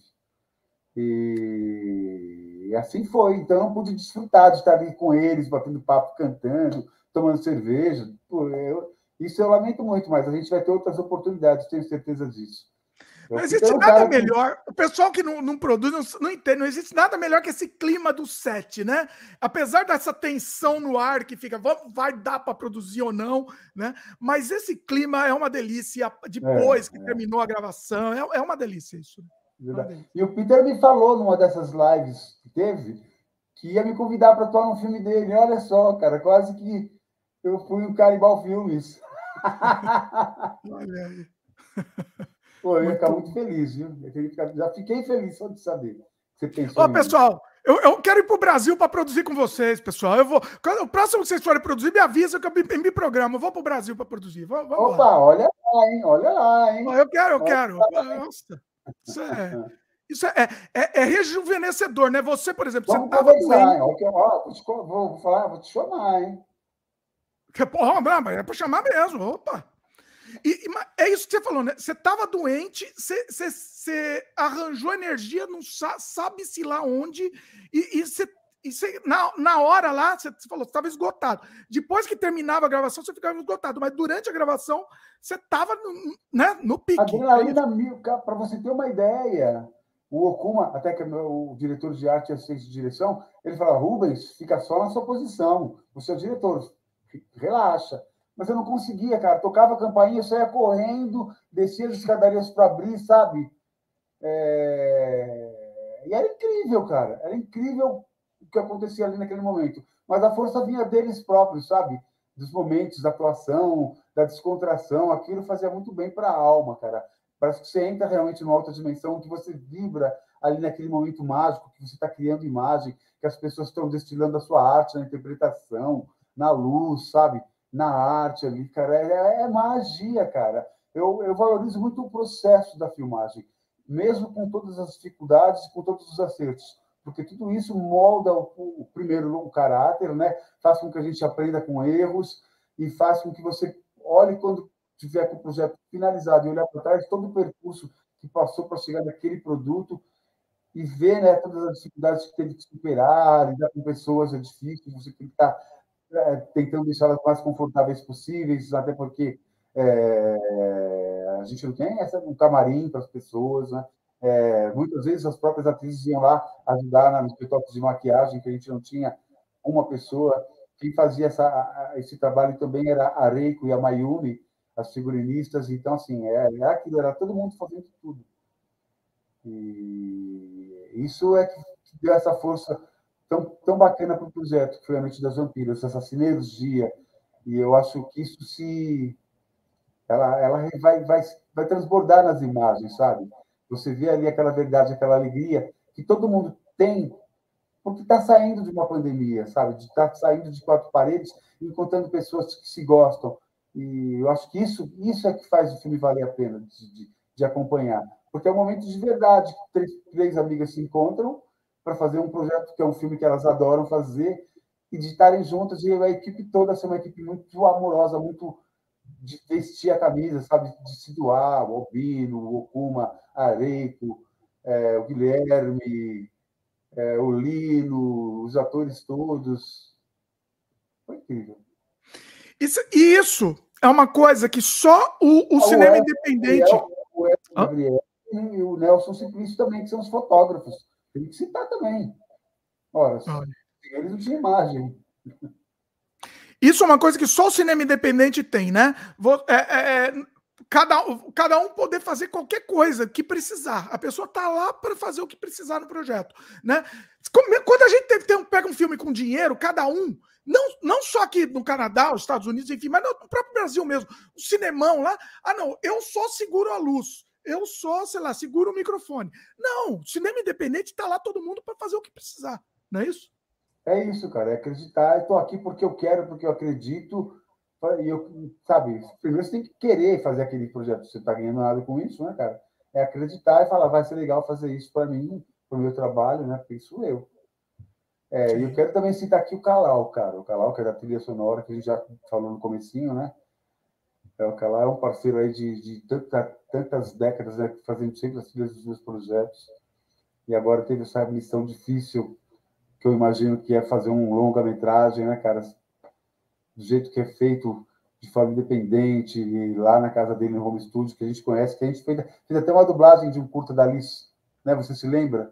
Lembro, fiz com ele, é verdade. É, ele então, desde lá, conheci ele ali e até hoje é esse parceiro aí, esse cara maravilhoso, que eu tô super curioso, que eu ainda não vi a trilha, né, cara? É, até porque, assim, como é um filme independente, que eu não estou pagando para cobrar, faça isso, ele é um artista, ele tem toda a liberdade dele criar aquilo que ele vê dentro de uma da imagem, né, da, da, da imagem que a gente criou. E ele é muito assertivo, ele é um cara maravilhoso. Todas as trilhas que ele fez até hoje, eu sou muito grato por ele entender né, a essência do filme e trazer para a trilha, porque a trilha, é, cara, ela é extremamente necessária para o filme. Existem filmes que não existem, que a música, que, claro, todo fole, toda atmosfera, também é um trabalho musical, queira ou não queira, né? Você trabalhar o som, a atmosfera do filme. E, mas a música, aquela, é, é, a música ela carrega você, né? Eu lembro do trabalho que ele fez para esse curta da Liz, que eu participei.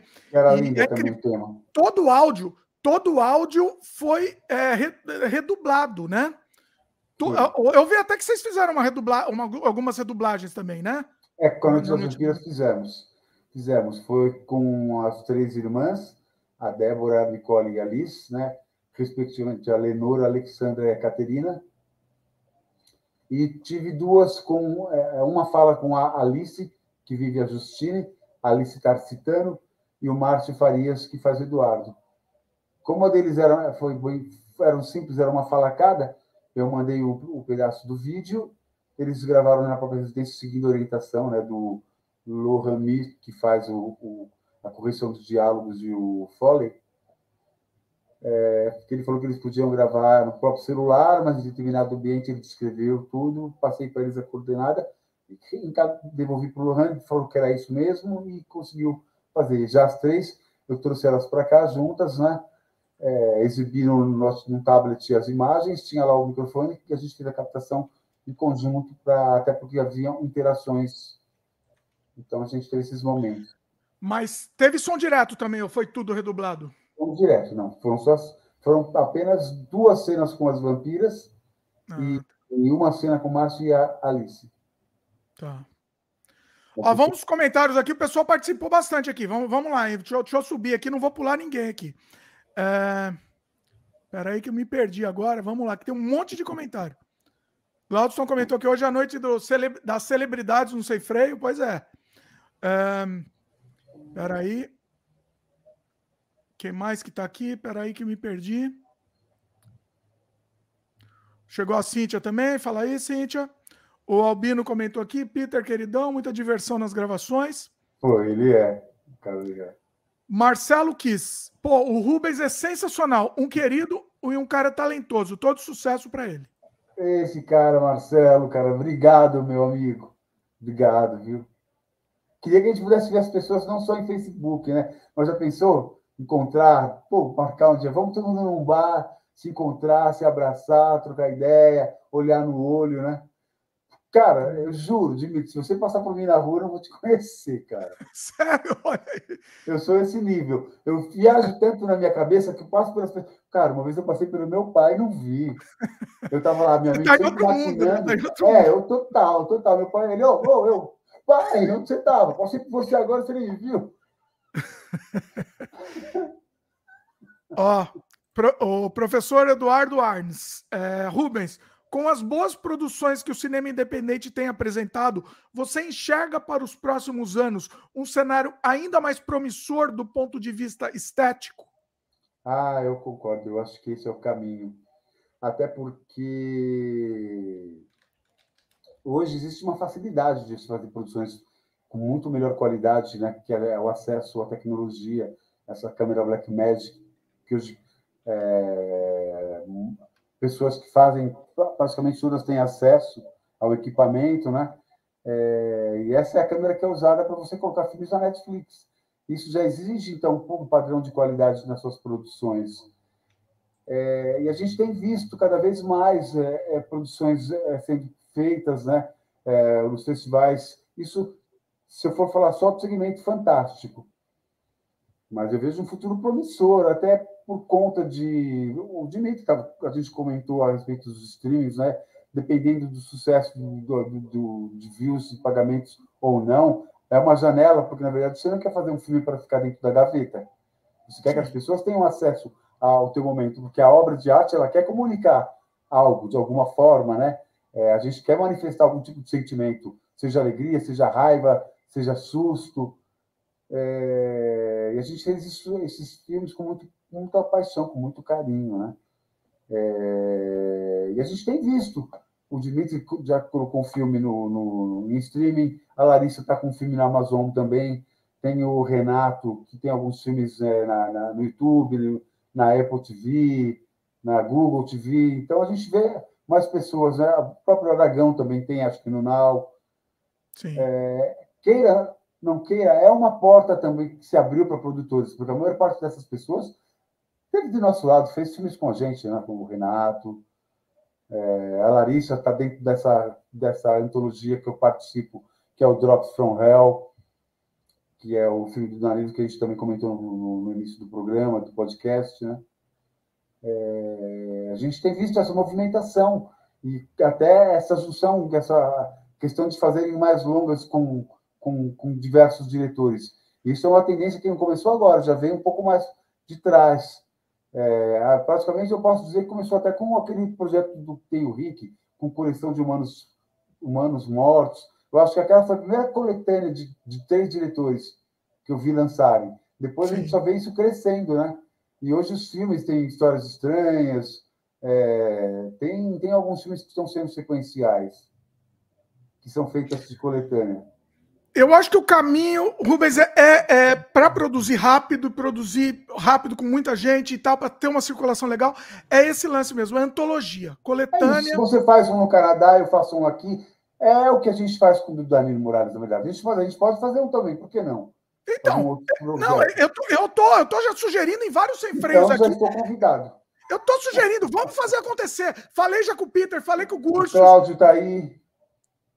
Sim, pois Cláudio, pois é, também. Vamos fazer acontecer, entendeu? A gente pega, vamos, vamos, junta, vamos. junta mesmo e faz uma. Faz... Qualquer dia a gente bate um papo online, faz um brainstorm, Sim. tenta ver o que a gente. qual o caminho fica mais fácil para produzir, né?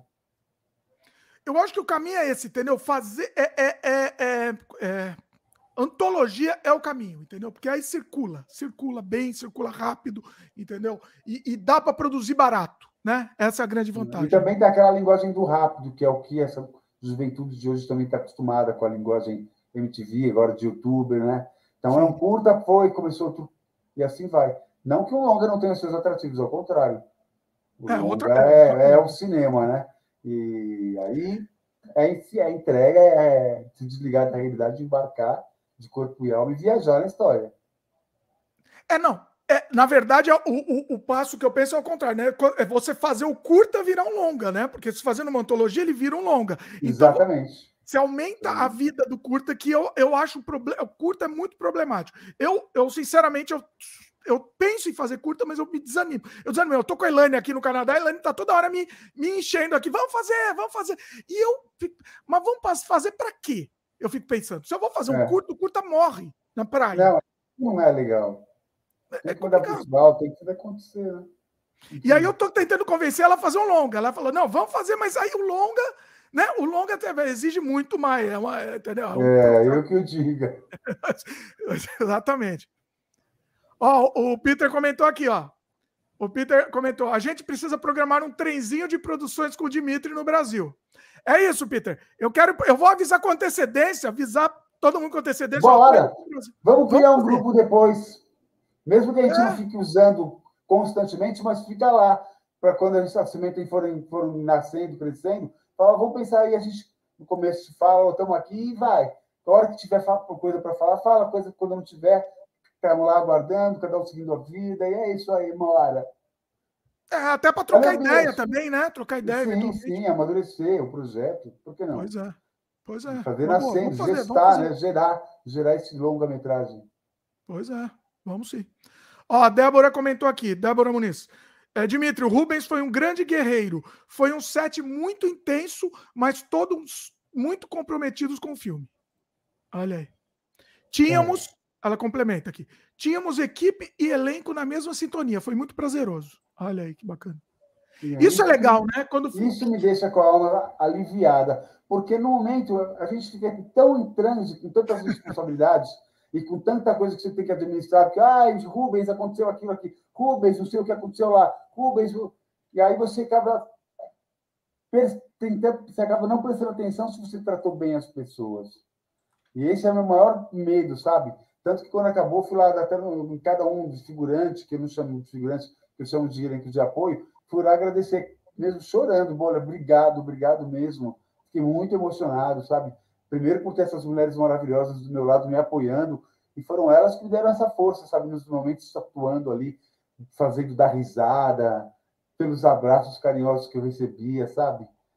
É isso que, que me deu forças de ficar de pé durante todo esse processo. E às vezes acontece mesmo, né? Você que está lá possuído lá na, naquele foco, hiperfoco, vamos dizer, você, pode nem perceber que se, se, se aconteceu alguma coisa que de repente foi pois é. recebido é. de outro jeito pelas pessoas. Exato, tal, você... exato.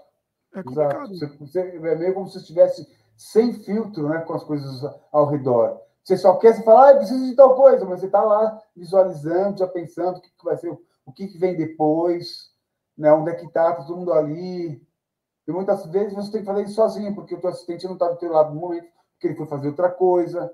Então você tem que ir lá, olha, você vem cá, vem cá, espera um pouquinho aqui. Então eu fiz muito disso também, né? Todo mundo fez de tudo. Todo mundo fez de tudo. Isso é muito legal, isso é muito legal. Por isso que eu gosto, Rubem, é de fazer um make-off, tá vendo? Aí você, é a ah. vida. É a vida. Diz, é. porque, porque assim, eu vou falar, eu, eu a gente tinha feito o make-off. Eu adoro o making off, porque o making off é outro, é um outro filme, é o filme do filme, cara. Eu é, adoro é, o making off. Exatamente, exatamente. Para mim, assim, para mim, é, putz, aqui, para mim eu não consigo fazer um filme se não tiver um making off.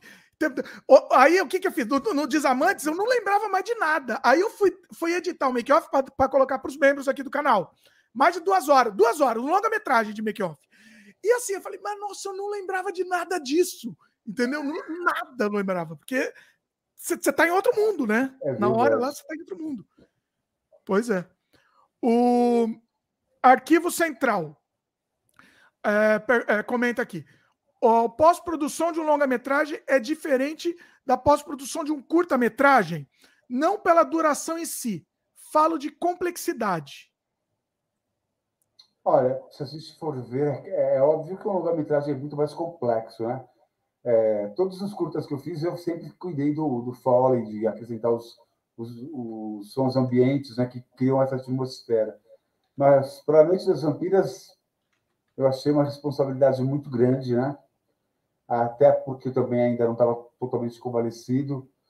E o áudio ele deu foi o que deu um pouco mais de problema para o filme. É, houveram alguns ruídos externos e alguns da própria captação, durante a própria captação. Então, no mesmo ambiente, às vezes o som estava ok, mas algum ruído. a gente não entende muito bem o que aconteceu. Mas então a gente tinha que reconstruir tudo isso. E aí fugia da, da, da, compatibilidade, né? não estava na minha alçada. Então eu fui atrás de um, de um profissional, que é o Lohan Mies, ele viu a complexidade da coisa, mas ele fez um milagre. Ele disse que não ia ficar 100%, mas quando eu ouvi, cara, eu falei, meu Deus do céu, do jeito que tá, tá, tá incrível, né? Ele me fez 100 camadas de ambiente, cara. Até movimento de tecido, de um vento, de um algodão que cai, sabe? Foi incrível. Claro que você não, não ouve, não percebe tudo isso, né? Você, quando vê o vídeo, você não ouve o barulho, mas se ele desligar todo o canal, você vai ouvir. Tá lá o da roupa. É, é, é, sutil, né? É sutil a coisa. É. Então, assim, é... eu vi a complexidade da coisa, porque um longa-metragem você tem. Noite das Vampiras, ele tem 99 minutos. Então, você tem tempo para você criar toda essa atmosfera e para fazer um trabalho bacana, que não canse. E como eu estava com tantas outras coisas para fazer, eu não teria condição de fazer esse trabalho, por mais que eu já tinha feito nos curtas, né? Era uma responsabilidade muito grande, até também por conta do áudio prejudicado em alguns momentos. E o cara destruiu, cara. Ele fez um trabalho magnífico. É, agora o mix, está faltando o mix, eu estou dando um confere, né, no trabalho final, mas então o prazo que eu tinha me dado, que era novembro, agora fica então para final de fevereiro. O filme uhum. realmente está finalizado em mãos. Eu acho que em cima dessa pergunta que ele fez, eu, eu concordo com você. Eu diria que assim, uma das maiores diferenças entre a, a pós-produção de um curto e de um longa é que o curto, eventualmente, você até consegue fazer tudo, né? Pelo consegue. tempo, pela duração, você consegue, né? Consegue. Vai ter trabalho, vai dar trabalho, mas você consegue. O longa é muito mais difícil. Você tentar, tentar é, pegar tudo para você, hum, assim, não vai dar certo. Coisa vai dar problema. É, é, é, é muito mais complicado. Cansa, cansativo demais também. Você já todo o processo. Se você for parar para descansar, você tem que estar relaxado para começar a edição.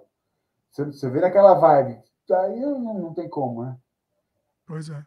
A edição, quem que fez? Fui eu. Ah, você que editou mesmo? Eu, mas aí eu me dei dois meses também, né? Ah. Me dei dois meses porque precisava descansar. Eu voltei até para o hospital depois. Eita! Caramba! Mas agora como é que você tá? Agora você tá bem? Agora tô bem, até engordei demais. Oh, que droga. Fiquei uma grelinha, falei, agora vou pra academia para ficar em forma. Fui pra academia nada e fiquei gordo, barrigudo outra vez. Olha aí. O... Eu lembro também, o Desamantes, a gente. Eu, eu editei também. Eu, tô, eu falo de você, mas eu fiz igual, também editei. E... Pois é. Só que para ter o clima, o que, que eu faço? Para ter o clima é assim, eu estava com criança pequena e eu cuidando de criança pequena naquele momento. E aí eu só podia editar o filme inteiro. Foi editado só de madrugada. Então, assim, eu varava à noite, começava a editar, sei lá, meia-noite e terminava às seis, sete da manhã, com o sol nascendo. Então, e o filme tem esse clima, né, de madrugada, então serviu para isso. Foi bom nesse sentido. Mas assim, no, olha, eu nunca mais quero fazer isso. Nunca mais na vida quero fazer um negócio assim. Foi uma loucura. Acho que eu não tenho nem saúde mais para isso, inclusive. É. é. Temos que levar isso em consideração. É complicado. Uh, comentário. Ah, chegou o, o, Renato Sérgio Sampaio também. Fala Poxa, aí. o Renato Sérgio Sampaio é o nosso Matias. Cara, a Lês de Lara, que faz o trabalho de, de maquiagem final no terceiro ato, é, disse que estava trocando Estou conversando com, com ele, com o Renato, trocando ideia um tempão. Hum. Mas depois que ela viu, que descobriu que ele era o Matias, ela ficou de queixo caído, cara. Ela falou: não acredito que é ele, que ele fazia o, o Matias. Porque é uma transformação, é uma transfiguração. O cara é, é, é são duas pessoas completamente diferentes. É incrível, adorei o Matias. Olha, falando em transformação, vou ter que jogar confete no Rubens aqui. A transformação que ele teve no nosso curta A Carne, Ruben, o Rubens, foi um negócio incrível. Lembra? Caramba, é verdade, cara. É... Lembra disso? Um eu lembro na, na, época do cursinho do, do do Caixão, né, que a gente fazia, que o Crono chegou a dar aula, num determinado período. Ele até Sim. falou, né, que eu, ele me citou, né, que ele estava falando sobre coisas do ator que ele tem que observar e tem que ficar olhando as coisas, né? Aí ele até me citou, fiquei até sem jeito, porque eu fiquei, caramba, eu não tinha percebido isso, cara, meio assim, é, inconsciente. Mas meio que todo sábado, quando eu ia para ela, eu estava diferente. Mudava o cabelo, o jeito. E aí ele falou: Olha, Rubens, se você prestar atenção, cada sábado ele vem uma pessoa diferente. Sabe? Isso é bom para o ator, porque fica mudando a, a, característica. Eu não tinha pensado nem fazer aquilo pensando nisso. Aí eu falei: Caramba, né? Achei engraçado quando ele disse isso. E comecei a prestar atenção. De fato, cada vez eu estava com uma cara diferente. Falei: Não é isso que é legal para a pessoa. Né? Porque eu sempre ouvi falar que o cara tem sempre o mesmo barbeiro para sempre manter a mesma personalidade, a mesma figura. Mas você acha, né? A gente é, a gente é o que é, né? Eu cada um no lugar cortando o cabelo, é isso. Pois é. Às vezes o cara acerta, às vezes não acerta, fica com raiva. Mas faz parte. Ó, tem um comentário aqui do Oráculo. O financiamento de um longa sempre é difícil, mas hoje em dia tem tantas maneiras, desde Ancine ao Catarse. Não é mais fácil fazer filme hoje em dia? Cara, eu vou falar por mim da questão do Catarse. Eu, infelizmente, tive duas campanhas falidas que não me deram condição de realizar. É, assim, eu sempre que high five, high five aqui, Rubens. É, é nós aqui. Estamos, é, mas, assim, infelizmente, eu não, nunca tive essa oportunidade de ser contemplado dentro de uma dessas é, campanhas, né? Enfim. Acontece. Qual projeto? Peraí, qual projeto você o fez? O aniversário. Tem que ter o aniversário duas vezes. Olha. É, não rolou. E era tudo ou nada. Era aquela campanha tudo ou nada. Não, o aniversário até que foi tipo vaquinha. A gente até ficou com mil e poucos reais. Ah. Mil e poucos, é, eu acho que foi mil e poucos. Eu acho que a gente ganhou mais dinheiro numa festa que a gente fez na Casa do Capote, aqui em Guarulhos, cujo Gil, o Gilmar Gomes, que eu estou citando agora aqui, de Elvira, faleceu agora dia 17. Ele é um, uma personalidade da cultura guarulhense, o, o, o cara da resistência, inquisidor, ácido, é, de um coração enorme, um artista que sempre teve com a casa aberta para eventos culturais, que sofreu censura a ponto da polícia militar entrar na casa dele jogando bomba de fumaça do gênio, porque a gente estava exibindo uma sessão do cineclube lá dentro da casa dele. Caramba! É, infelizmente ele faleceu, dia 17, deixa aqui a minha homenagem.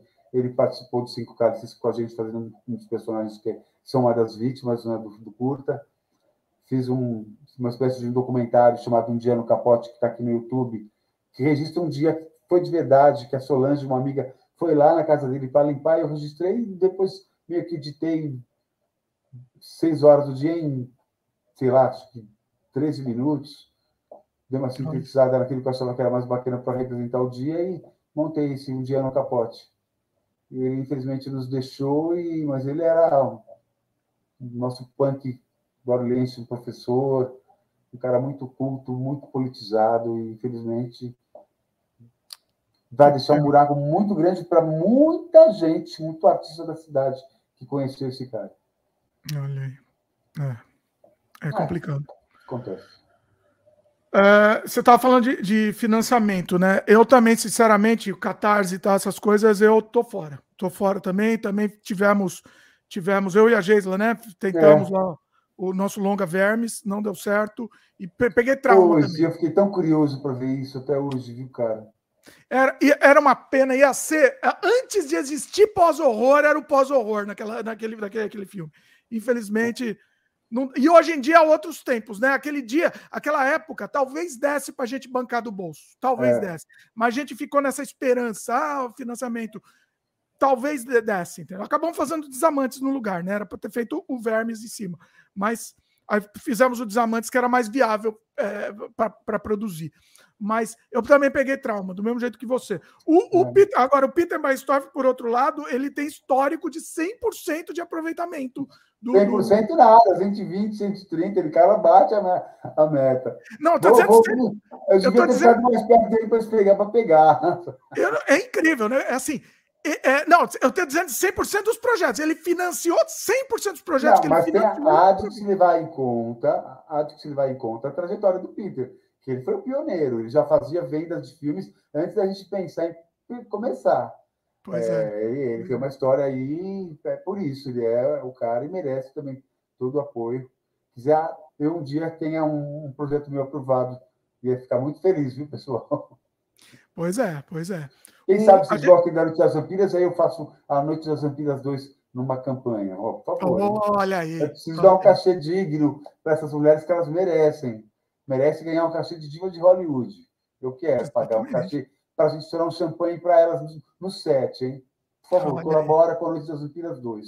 Olha aí, ó. Ajuda a Débora, a Nicole e a Alice a comer um caviar. E eu também.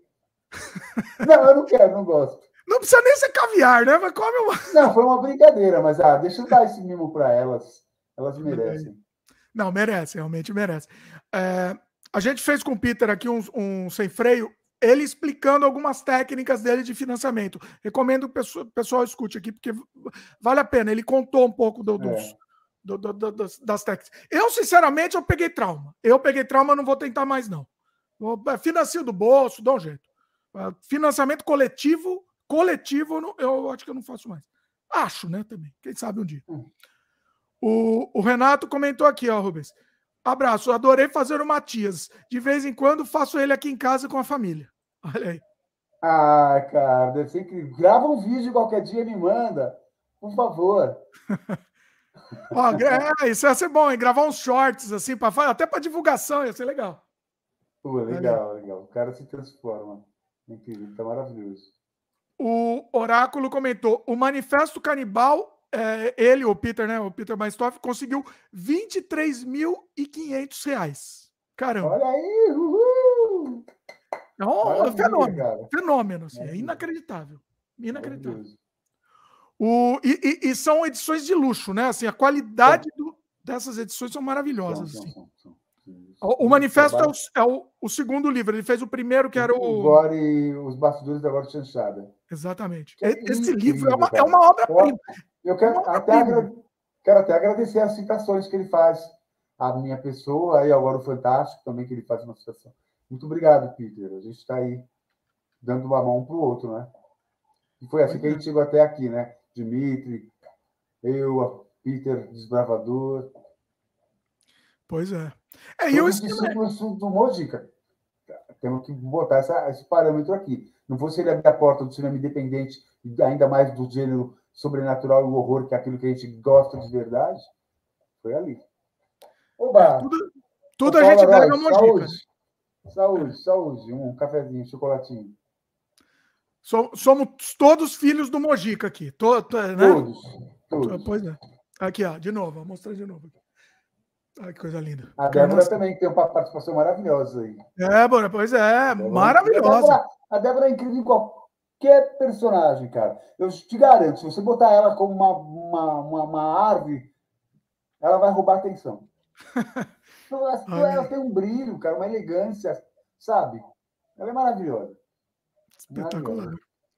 Ó, a Débora comentou aqui, ó. Uau, fazer um novo filme com vocês será fantástico. Olha aí, ó. Ó, parte 2, vamos fazer campanha aí, parte 2 aí, hein? E o Dimitri vem ajudar, né? Ó, oh, tô dentro, tô dentro. E participar também, se precisar participar Opa! também, para tudo. É, a gente, praticamente a equipe toda também participou do filme Configuração nos determinados momentos, cara. Todo mundo. Até oh, eu, eu fiz o diretor no começo e no Tem final que ser assim, né? vítima. Todo Tem que mundo ser assim. participou. muito bom, muito bom.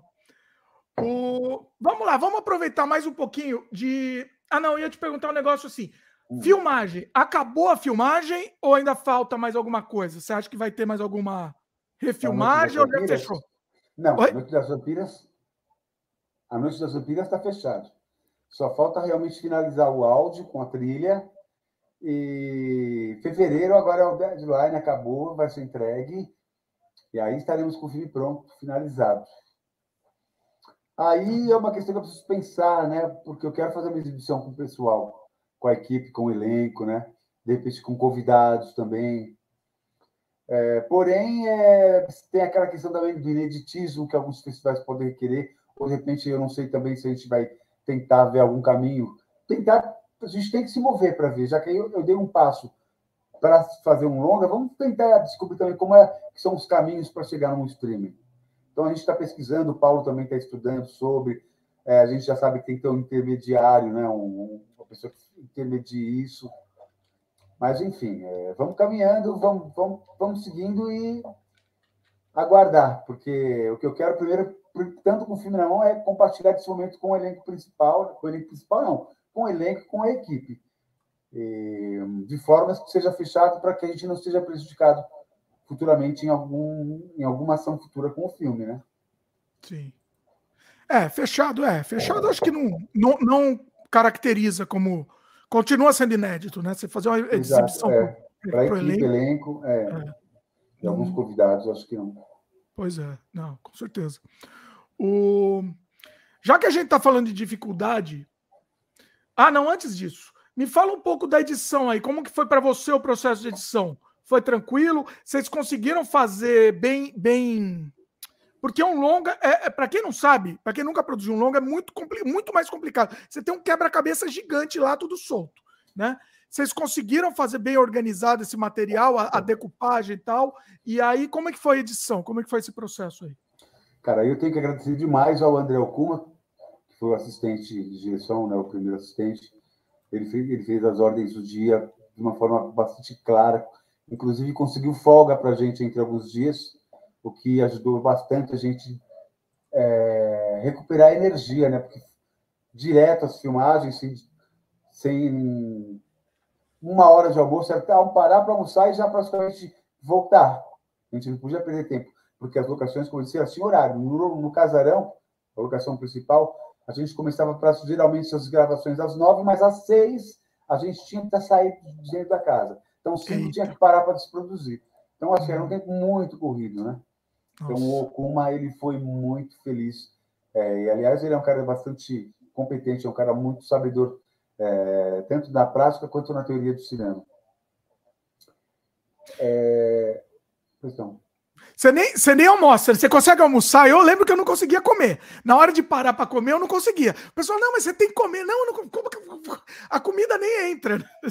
Não, eu tive que comer. Eu, eu tinha acabado você tinha que, é, você estava ainda no, no, no comia, estado... comia, é, comia, comia.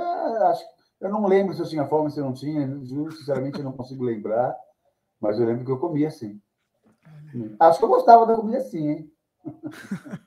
Acho que eu gostava. Aí, assim, volta para o tema edição. E aí, conseguiu organizar o material, estava organizado e tá, aí a edição foi relativamente tranquila. Então. Olha, porque como eu fazia, como eu tirava, colocava as imagens por computador, fazia transferência, eu já sabia, eu criava as pastas e sabia onde estava tudo. E, uhum. aí foi, foi seguindo. A princípio, eu tinha a ideia de começar a, gravar, a montar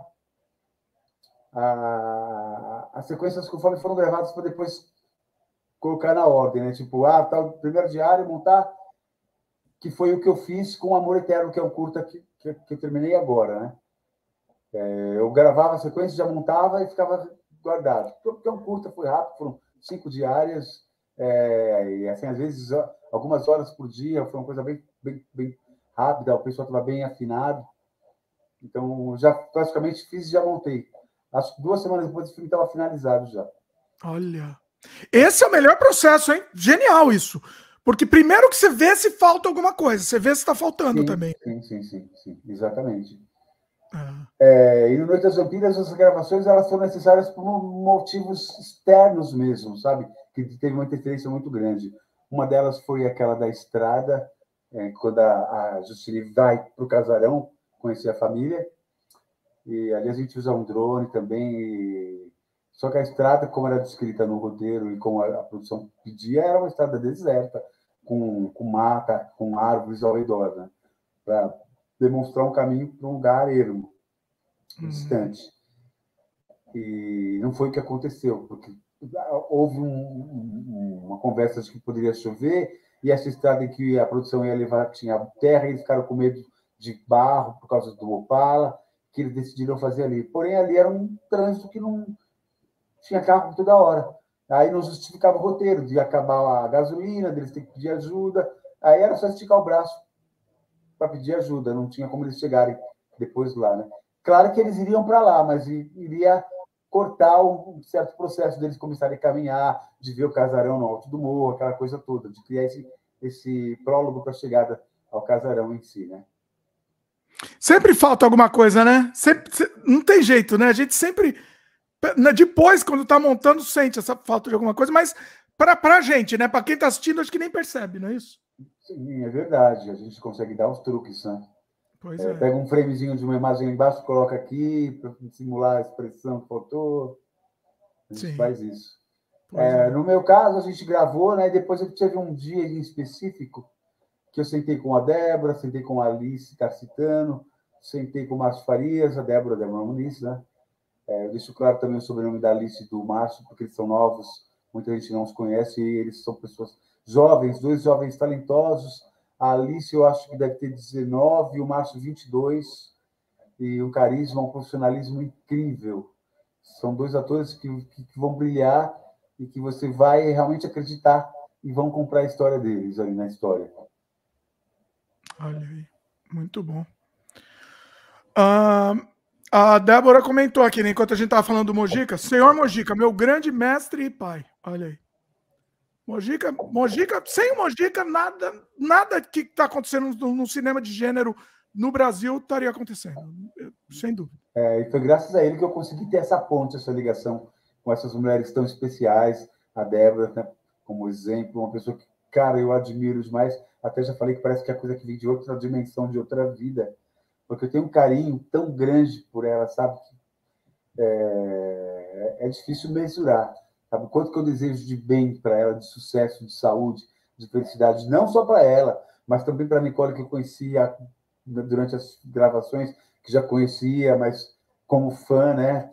E ela como ídolo. E, cara, você tá ali do lado de uma pessoa tão maravilhosa, tanto quanto a Débora, que só traz alegrias, que só traz exemplos, né? E que fala, que é uma pessoa assim tão, tão como a gente, né? Que não tem aquele estereótipo, ó, oh, né? E a Liz também, que é uma irmã, uma pessoa tão, tão humana também, com um coração tão bom e que além da, da, da, da, da veia artística, também teve essa veia social com esse projeto lindo que é, é o Dia dos Vampiros, né? Que é dia 13 de agosto, que é lei em São Paulo, que é um Sim. movimento que estimula a doação de sangue, é, não ao preconceito, é, eu estimo também a toda a diversidade artística, que são as bandeiras que esse, esse projeto tão lindo, que é o Dia dos Vampiros, criado pela Liz Marins, e que até antes da pandemia a gente se encontrava no sábado, às vezes calhava de ser o próprio dia 13, outras não, então a gente marcava para a gente poder ter esse encontro, esse cortejo, todos é, caracterizados de vampiros, para fazer o ato de doar o sangue ali para as pessoas. É, então, vai voltar agora também, né? Agora é... que está mais. Agora tinha dado uma parada, mas agora tá, vai voltar, né? Deve exato, exato, exato. É. A Lisa, é, além de toda essa admiração que eu tenho por ela, dessa pessoa linda que só quem está do lado dela conhece, sabe? É, um lado humano, porque acho que a maior parte das pessoas comete o erro de vê-la como a filha do Zé do Caixão. E ela é além do que é da filha de educação, e ela também é além da Liz Vamp. A Liz Marins é uma pessoa maravilhosa, sabe? Que, que ela exala uma, uma humanidade, um carinho, uma afetividade tão grande, uma sensibilidade aguçada, uma preocupação com o próximo, sabe? Isso, isso me deixa, assim, muito feliz de ser recebido por eles, até como uma família. Ela me chama de irmãozinho querido, e eu falo que é recíproco. É, sabe, é o tempo vai mostrando como as pessoas são, sabe, vai caindo aquelas fantasias de ídolos, de, sabe, ó, oh, pessoas nos pedestais, mas você se aproxima da pessoa humana e se apaixona cada vez mais, sabe, de ver quão bonito é o coração, é, as atitudes, os pensamentos e sua posição durante a, a vida, né, cara? E eu me sinto, cara, abençoado por ter, através da, do próprio Mojica, que é, eu, eu, eu tenho um carinho, assim, cara, é que eu digo mesmo de filho, que eu também me senti acolhido. É, as conversas, os porres que ele me deu, os sonhos, quando a gente ficava conversando de projetos, de roteiros. A Débora sabe o que é isso, né? Desses momentos.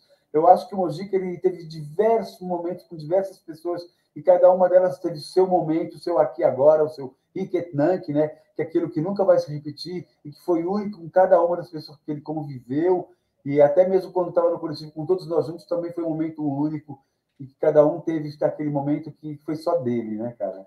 Eu acho isso maravilhoso.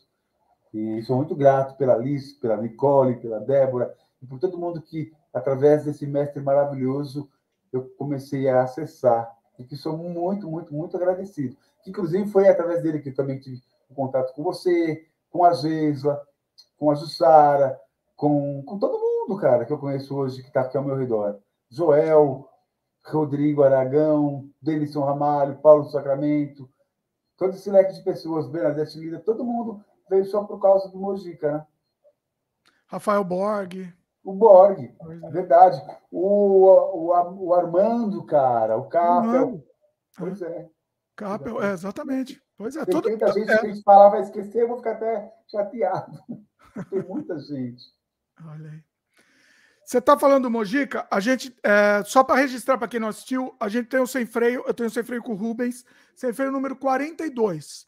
O, o, foi um sem freio muito emotivo sobre o Mojica, a gente fala especificamente sobre o Mojica, só que foi gravado no dia seguinte da, da morte do Mojica, né? Não foi isso? Foi, dia seguinte. Nossa, eu preciso rever, cara. Nossa, foi muito emo emocionante aquilo. Foi Me dá o link, 42, será que eu acho? Estou meio atrapalhado, hein? Você acha, mas eu vou. De... Não, eu vou deixar aqui na descrição também, tá, tá fácil. Bom, tá bom, tá, tá na é descrição é também, já com o link direto. É o, tá. o sem freio número 42. Tá, mas tá aqui embaixo. Vai ficar. Depois que a gente terminar a live, vai para a descrição tá também. Tá. Muito bom. A, a Débora comentou aqui, ó. Rubens, querido, meu carinho por você é recíproco. Olha aí. Chegou, Chegou o Renan BC também. Fala aí, Renan. Uh, pergunta aqui do Marcos. Já viu Morto Não Fala? Baita filme de terror nacional que foi feito recentemente. Cara, eu vi, revi e revi. Eu adoro, eu acho maravilhoso. E veio também a, a, a possibilidade do cinema de horror nacional, né? Porque é uma produção que a gente pode falar que é global Denison rompendo barreiras, levando o cinema do horror para uma, para uma stream maior do que aquilo que a gente consegue acessar, além de ser uma obra-prima do cinema de horror nacional, totalmente inventivo, criativo, sem ficar também na cola de gringos e americanos, é como eu aqui com as vampiras, mas vampiras que eu amo e adoro, e tenho certeza que vocês nunca verão vampiras como as minhas vampiras da Noite das Vampiras, porque essas vampiras, elas são vampiras especiais. Tem uma coisa Mas que eu não, não fala. Morto não fala, saiu uma, um, um especial fazendo aqui uma maravilhoso, um box do, do, do filme do Denis Ramalho com, com os curtas que ele fez do turno, inclusive Amor Sua de Mãe, em que a Débora Muniz ela brilha. É, é, ela brilha como a pomba gira, cara. Eu acho que ali ela realmente foi possuída pelos deuses da arte e viveu de forma. Cara, tem que assistir. Não, não tem o que dizer. É, é, é ela é, é a pomba gira ali. Você uhum. fica hipnotizado com a atuação, a forma, os movimentos, o olhar, a expressão que transmite um pavor, um nada, um olhar que come, sabe, que entra, que... incrível. A, a, Débora Muniz é, no, é, nossa rainha do terror, né, brasileiro, né? Eu, eu ela é muito, muito requisitada, ela é maravilhosa. Pois é. Agora vou viciar a Nicole também. Vamos pegar todas essas atrizes lindas e vamos ficar com a agulha do horror, do, do cinema fantástico. A Nicole, a Nicole nunca fez terror. Fez, fez terrível. Ela fez a noite. Ah, sim, terrível. Ah, sete vampiras. Sete vampiras. Nossa, que falei besteira. Sim, é, personagem maravilhosa dela. Sim. Inclusive, eu ia te perguntar, Rubens. Você te, teve também alguma influência do, do Ivan Cardoso aí também, né? Pro, pro seu é, filme. O filme é uma homenagem para ele, principalmente para o Luquete também. Luquete. Né? O Luquete é um, é um nosso avô do horror. É, ele teve é, do lado de pessoas maravilhosas, que foi o Mojica, que foi o Ivan, que nos trouxe clássicos maravilhosos como O Segredo da Múmia, As Sete Vampiras também, que eu adoro, adoro. Eu achei uma versão no YouTube e fiquei todo feliz. Falei, olha, Nicole, que eu achei. Aí comecei a assistir todo empolgado, né? Porque eu já tinha visto no cinema. Assisti no cinema. É... E aí. Na época? Chega. Na época, cara. Na época assisti. Na época. Hum. E... Ah, mas eu não vou falar. Eu vou falar, não vou falar. Não, mas conta, pô, conta. Ah, ah, não tinha o um final. Ai, que sacanagem. Assisti, assisti, estava chegando no final, no final, acabava o filme. Ah, é melhor sac... falar, aí ninguém, se, aí ninguém, ninguém fica frustrado como eu fiquei. Não assistam. Não assista que está no YouTube. Não, é a única versão. É uma e pior que não tem. Assim, não, tem. não, é que nem não assista o que está no YouTube, não tem outro jeito, é muito difícil Devia, de assistir. Deviam lançar um box do Ivan Cardoso com os filmes dele. O Lobisomem da Amazônia, que eu ainda não assisti, vou ver se tem torrent para eu baixar. Nunca vi o filme. Podia lançar. O esse é o problema. Esse como é, o que é o escorpião? Como é que é o escorpião? Escarlate? Não, não é o segredo do escorpião, escorpião escarlate? Segredo do escorpião, peraí, deixa eu confirmar aqui. É, mas... Tem um filme também, o escorpião, ai meu Deus, fugiu, estava na ponta da língua. Nossa, peraí que eu vou achar aqui.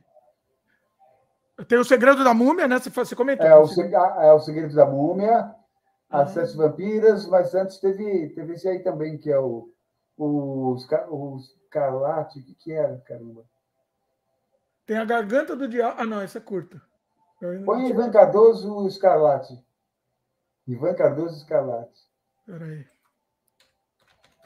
Vamos ver aqui. Caramba, como é que chama o filme? Uh, Escorpião Escarlate, é isso mesmo. É, é isso mesmo, Escorpião é Escarlate.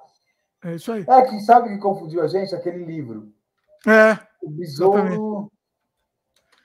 O Segredo do Escorpião. É, tem um livro, série é. Vagalume lá, né? Exatamente, foi ele que me deu pane aqui. Pois é. O... Ó, tem mais comentário aqui, peraí. O Peter comentou, né? Morto não fala do Denison Ramalho, trabalhei no primeiro curta dele, Nocturno. Olha. Aí. É, verdade, verdade. E o Coffin também, né? Fazendo maquiagem, se eu não estou enganado. Ah, é, tal, é, é, acho que sim. A Débora Muniz comentou aqui: Nossa, Dimitri, que honra, gratidão por suas palavras. Falei que ela é a, a nossa rainha do, do cinema do cinema de terror brasileiro, né? É com certeza, Débora, com certeza. Digo isso sem, sem medo de errar. Uh, vamos lá. Oráculo perguntou aqui: qual foi o seu filme com orçamento mais caro? Foi esse em questão? Acho que sim, né, Rubens? Ah, sem dúvida, até por ter um formato de longa-metragem, né? Mais despesas, mais dias, é, mais refeições, mais conduções, gasolina, transporte. Foi sem dúvida nenhuma. Sim. A gente fez o Amor Eterno, para você ter uma ideia, que foi esse curta, é... com o quê? Com, sei lá, talvez mil reais, se for levar em conta transporte e lanche, no máximo mil e quinhentos reais. Olha lá, se chegou. É, é. É, é, é, longa é complicado mesmo. O nosso longa, que foi gravado em três, três diárias, também foi o nosso mais caro. Não tem jeito, longa é complicado, né? Envolve muita é, coisa. É. Né? Que muita, e muita coisa você que está assistindo nem sabe que envolve, que envolve esse custo. Esse custo escondido aí, vamos dizer. Né? É. Peraí que tem um comentário. Ah, o Peter comentou, né? Que a gente estava falando do Ivan Cardoso. Ele é. falou: saiu box com todos os filmes dele nos Estados Unidos. E é o Escorpião Escarlate mesmo, confirmou? Caramba, vamos procurar. Muito bom. Vou procurar. E aí ele comentou aqui, né? No Nocturno também trabalhou o Coffin Souza e o Carly Bortolanza é. nas maquiagens gore. É isso. A Débora confirmou. Peter, você é uma enciclopédia cinematográfica, maravilhoso. Peter, olha, Peter assim, é, é uma enciclopédia. Eu já, já tô, eu tô prometendo aqui, Peter. O, o pessoal tá cobrando, Peter. Querem uma live com você, o Gurstius, de repente traz o Rubens também aqui. Aí vai, vai ter que ser uma live de 24 horas, né? Aí vai ser. Aí vai, vai eu, eu vou adorar, eu vou adorar. Eu falei que vai ter que fazer revezamento, né? Porque vai aí a coisa vai embora. Já pensou uma super live? Vai um convidado um, convidado dois, convidado três. Vamos fazer. Vamos fazer. Eu quero muito fazer isso. Quero muito fazer. Uh, peraí, que tinha mais comentário. Albino Ventura. O Albino. A incógnita. É, cara. Peraí. Hã? Leia essa mensagem. Ah, deixa eu ler. É, porque eu leio, deixa eu explicar por que eu leio, tá? Porque tem gente que só escuta o programa aí facilita porque tá só escutando. É. A incógnita de onde nós nos conhecemos, eu e Rubens, mas creio que o Mojica foi o elo em algum momento, grande Zé. Cara, a gente não sabe de onde a gente se conhece. Olha aí. Caramba. Sério. Eu não sei como ele apareceu no filme. É interessante isso. No, no aniversário. Ele, tá, ele apareceu no, no aniversário para fazer produção, mas eu não sei como ele apareceu lá. Eu não, eu não lembro de ter convidado, não lembro, não lembro, não sei como ele é, de onde ele veio, nem não sei de onde a gente se conheceu. E, ele não lembra, eu também não lembro. Ele pensa que de repente foi alguma coisa com o Mojica, mas praticamente todo mundo que passou pelo Mojica eu conheci, né? Mas ele também é muito amigo da Alice. Mas não, não sei, não lembra, eu não lembro, isso é muito engraçado. Muito engraçado. O... Tem um comentário aqui. Peraí, que agora me perdi. Aqui. O Marcos. É, vocês sabem me dizer se a minha mãe é uma peça é relevante aí no exterior? O povo conhece? Qual a opinião do povo a respeito? Não é, Marcos. Não, não, infelizmente não é. É um filme que não, não, não teve nem distribuição em streaming aqui, aqui. Eu posso dizer aqui no Canadá, pelo menos, né? Não teve distribuição, então é muito complicado. Filme brasileiro, de um modo geral, não tem boa distribuição aqui no, aqui no Canadá, pelo menos, aqui no Canadá. Eu digo, Mas né? acontece que assim, a maior parte dessas produções, como essas comédias, como foi citada essa aí, pelo, pelo esqueci o nome dele, é hum. aquele padrão Globo de qualidade, parece que está vendo um especial da Globo, uma novela, ou aqueles programas humorísticos de final de semana. Isso não tem relevância, isso não é arte, isso não é um cinema, cara. Isso é um produto para vender para a bilheteria pessoal lá comer pipoca. Porque é esse o cinema nacional feito engolir. O cinema de arte verdadeiro, o cinema feito com essência, com verdade, é... não chega. Se, entendeu? É, você vê um pagador de promessas, ganhou palmas lá, não foi isso? Agora, o que, onde pode chegar esses filmes? Por mais bacana que sejam, que falam a língua do brasileiro, mas não é um filme que vai ganhar um Oscar, um, um Central do Brasil, por exemplo. Olha a diferença na, na, na, na retórica, né? no texto, na história, na produção, na atuação. Não dá. É... Hoje, esses dias passou na sessão da tarde também. Cara, eu fiquei olhando aquilo e falei, mas como podem achar graça nisso? Aquela coisa toda física. Algumas coisas podem até funcionar, mas a maior parte se incomoda. Eu me incomodei. Falei, cara, Cadê os artistas de verdade que, em vez de ficar fazendo mímica ou representando caras, forçando situações, né? Que naturalmente, um Costinha, por exemplo, né? ele apareceu o microfone bom, ele. Não! Grande clássico. o... Eu concordo com você, concordo, mas eu acho que o problema é até maior um pouco tá? Dizendo de exterior em si. Eu acho que, a, a, independente da qualidade do filme, a distribuição de filme brasileiro é muito ruim. Independente da qualidade.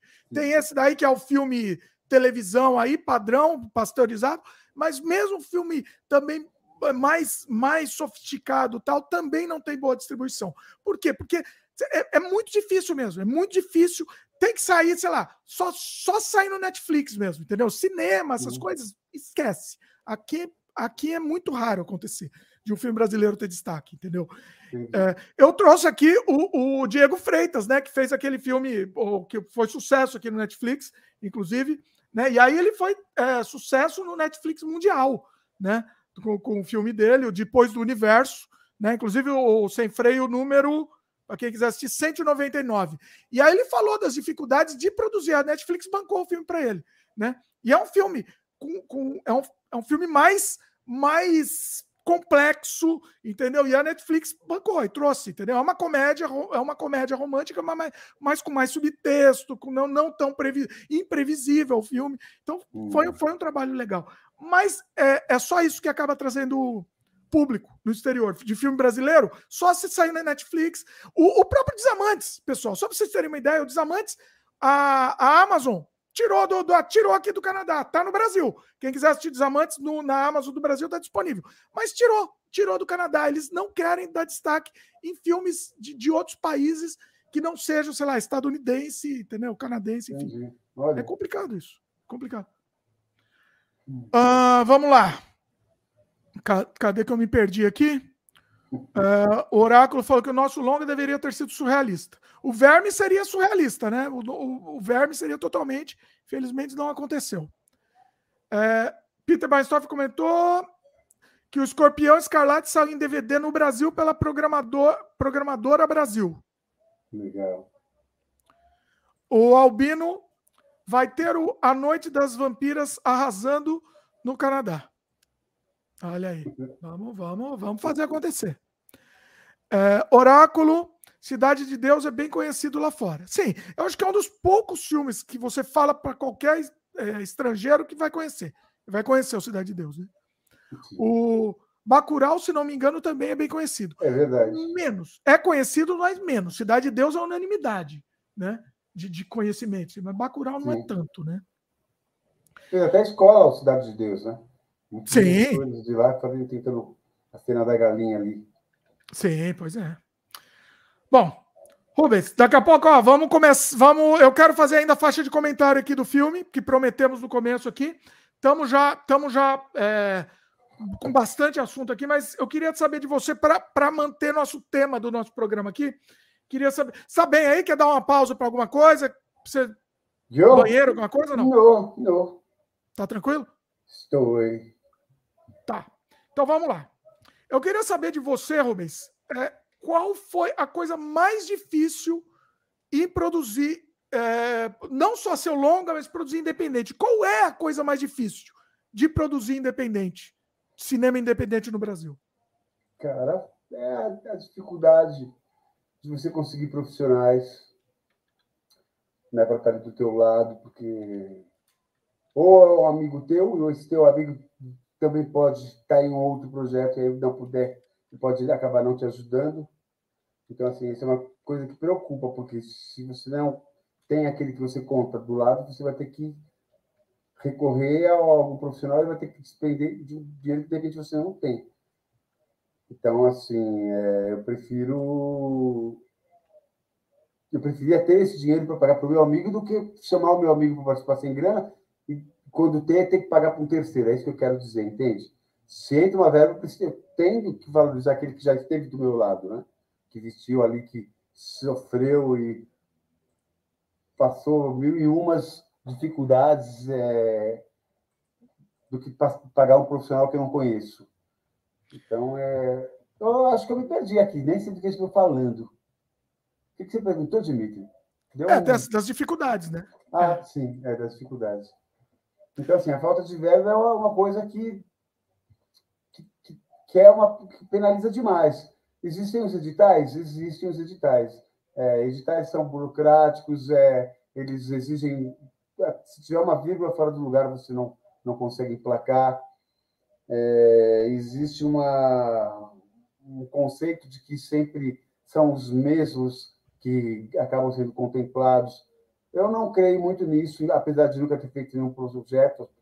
Né? Eu sou daquelas pessoas que, infelizmente, não não tem essa capacidade. Eu, eu, a minha mente é totalmente voltada a, ao criativo, não essas partes burocráticas realmente não consigo, não sirvo, não tenho aptidão nenhuma para isso eu começo, eu vou dispersar, porque a minha mente ela não, não, não consigo me concentrar. É, tem que ter alguém para fazer, né? Não dá para ser a gente. Não dá. Então, não dá. Esse, essa seria uma ferramenta super bacana se nós tivéssemos acesso, né? Porque você produzir sem ter, sem ter que gastar e dando condições de você pagar um cachê digno de verdade para o elenco, né? Para a equipe de produção, porque a equipe de produção, cara, pô, eles estão ali se matando também com você. Tem dias que as atrizes descansam, os atores descansam, vem uma outra, um outro grupo de atores para, né? Existe essa possibilidade de descanso. A equipe está sempre. Eles seriam, deveriam ser até os primeiros a receberem algum tipo de, de, de apoio financeiro, né? Mas geralmente quando você tem algo, você tem que pres, pres, é, prezar pela, pelos atores, né? Que são eles que que estão ali dedicando seu tempo para dar vida ao personagem, que é, no final, aquilo que a gente quer ver. Sim. Mas, enfim, eu acredito é. que a gente supera essas dificuldades, pelo menos financeiras, né? Mas também aí entra aquela que é pós-produção, que também exige ou conhecimento técnico para você fazer, ou então você tem que disper, de, é, de, é, dispor de mais dinheiro para poder pagar o profissional, que é para fazer a colorização do filme, acertar as cores, depois tem que acertar o áudio, fazer a trilha. Tudo isso você depende de outras pessoas, que ou elas entram por sacar que é o filme de guerrilha independente e elas topam, ou senão você vai ter que dispor desse dinheiro para poder pagar, para poder ter o, o, projeto, né, o produto finalizado. Então, essas são barreiras bastante cruciais. E depois do filme pronto, também entra aí a questão da distribuição, né, Dimitri?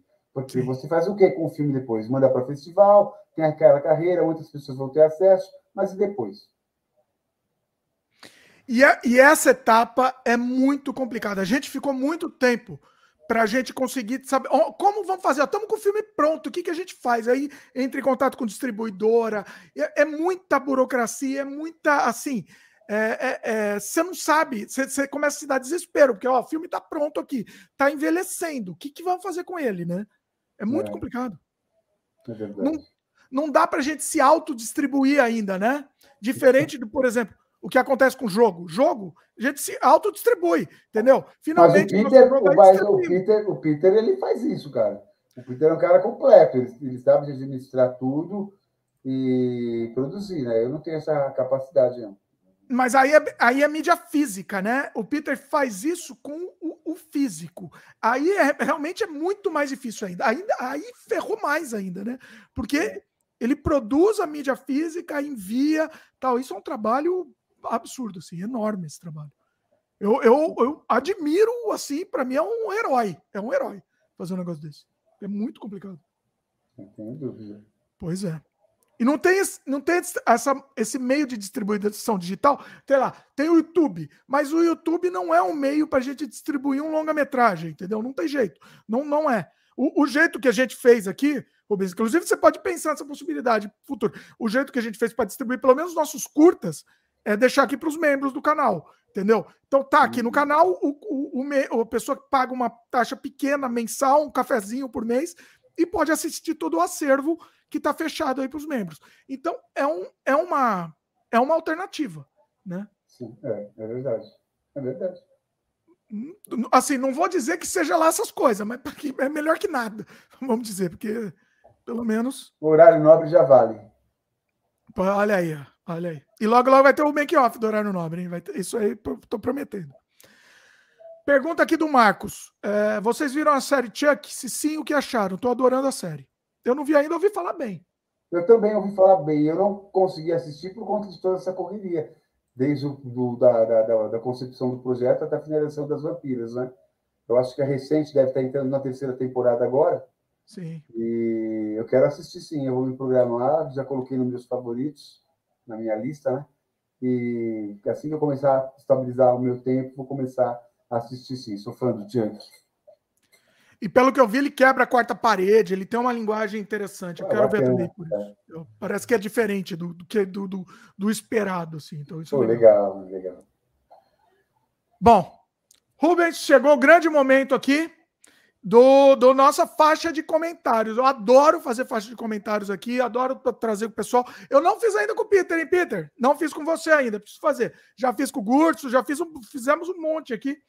É, o, o Rubens escolheu o filme Vermibus, o curta-metragem Vermibus, para a gente assistir junto e comentar. Né? É um dos seus filmes favoritos, fala um, dos seus curtas favoritos, fala um pouco dele, o que, que a gente vai assistir aqui, preparando o pessoal para assistir. Vai lá. Cara, eu acho que cada filme ele tem a sua história. Eu gosto muito, sim, do Vermibus, até porque ele representa o momento que nós vivemos aqui na cidade de Guarulhos. É, a gente tem uma personalidade guarulhense, que é o Castelo Hansen, que era um poeta, que faleceu também, é uma pessoa bastante que faz parte da cadeira de, de letras aqui de Guarulhos. E ele remete a uma época em que a gente estava sendo governado e a gente tinha um secretário de Cultura na cidade, que eu prefiro não vou citar nomes, mas ele foi um péssimo, péssimo secretário de Cultura. Você marcava uma reunião com ele, às vezes não era nem na sala dele, era lá embaixo, no pátio do, do, do, do Adamastor, que era a sede onde tinha a Secretaria de Cultura, porque ele tinha descido para comer um pastel e ficava lá batendo papo com você comendo pastel. Olha. Aí você estava conversando com ele, ele estava com o assessor do lado, aí de repente o assessor perguntava alguma coisa, você ia dar atenção para o assessor, quando você olhava o cara já tinha ido embora. Eita. E ele começou a censurar muito, muitos artistas, a impedir que acontecessem eventos culturais, né? E aí a sacada do Verbes foi essa. Ah, ele é representado, os protagonistas, é a Elaine Trash, né? ela faz a Lucila, e o esposo dela, o Felipe Guerra, nosso jornalista. Ah, Felipe Guerra também. Ah, todo mundo participou já do Sem Freio aqui, todo mundo participou aqui.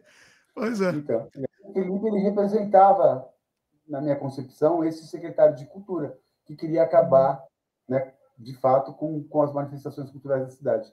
E a Elaine seria a representação de todas as classes artísticas, tanto que no filme Verbos a gente tem todas as linguagens, né? tem os fantoches, tem o teatro, tem a dança, tem o canto, tem a artes plásticas, tudo a gente representa isso no filme. A música, né, ela tocando piano.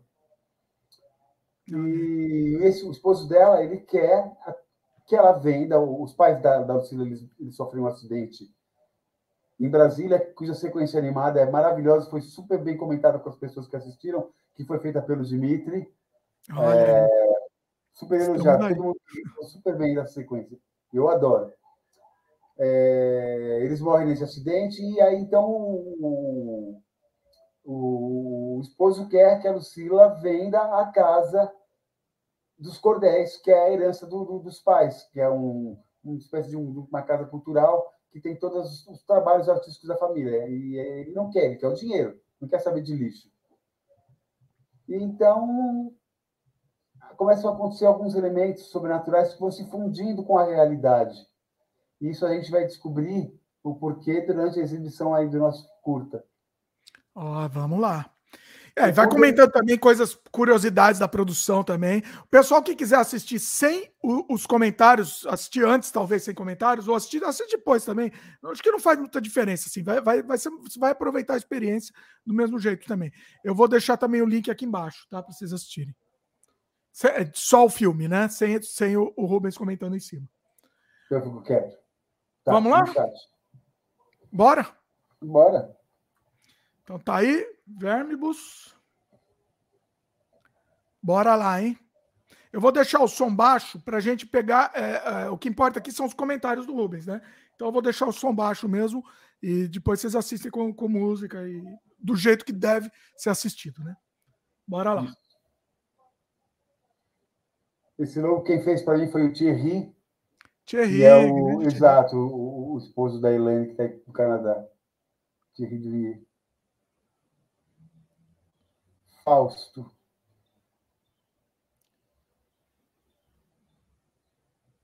Você que editou? Fui eu. Eu e Thierry. Essas ah. plantas, essa cena inicial, eu fiz lá no trampo que eu estava. Eu trabalhava numa empresa e da hora do almoço eu ficava sempre olhando pela janela. Falei, ah, que lindo, que lindo, que lindo. Ah. Aí um dia eu levei a câmera, fiz e tá aí. Essa é a Casa dos Cordéis. Ela existia de fato aqui em Guarulhos. Ela não existe mais? Não.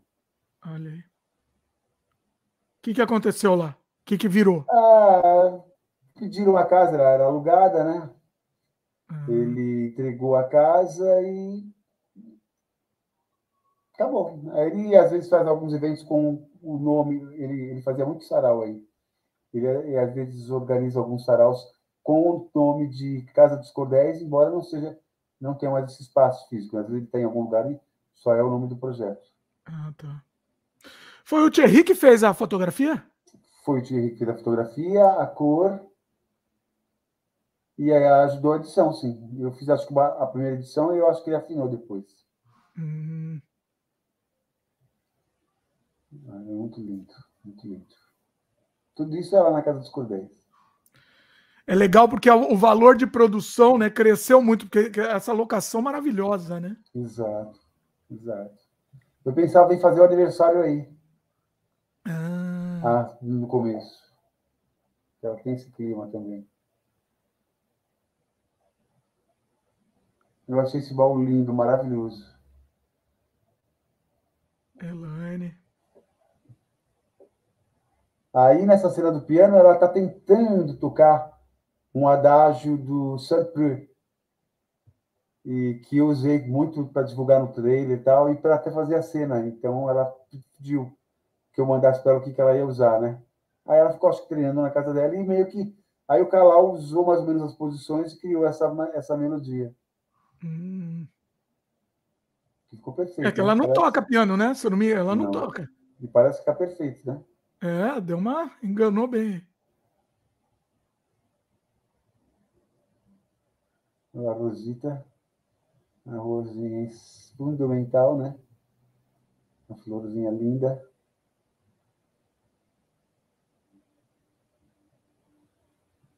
Isso é importante.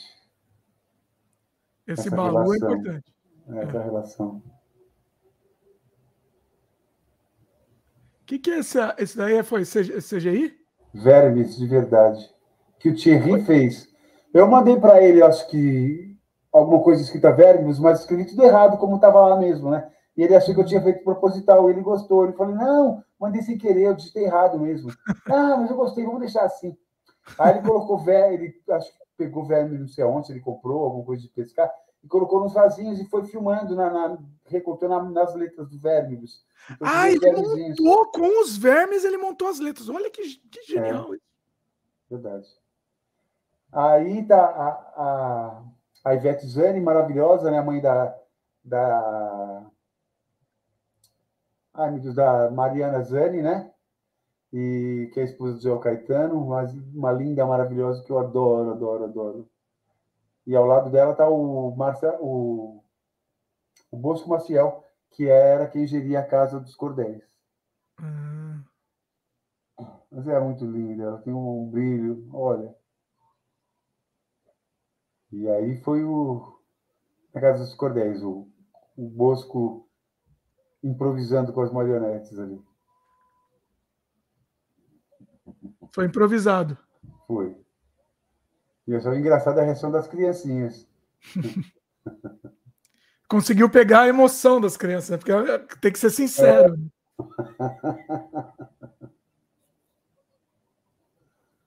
É. é, muito legal. Muito bom. Aquela menina, ela é a Késia. Não essa, é a, que representa a Lucila mais jovem. Né? As crianças devem estar grandes agora, né? Tá, tá enorme, tá enorme.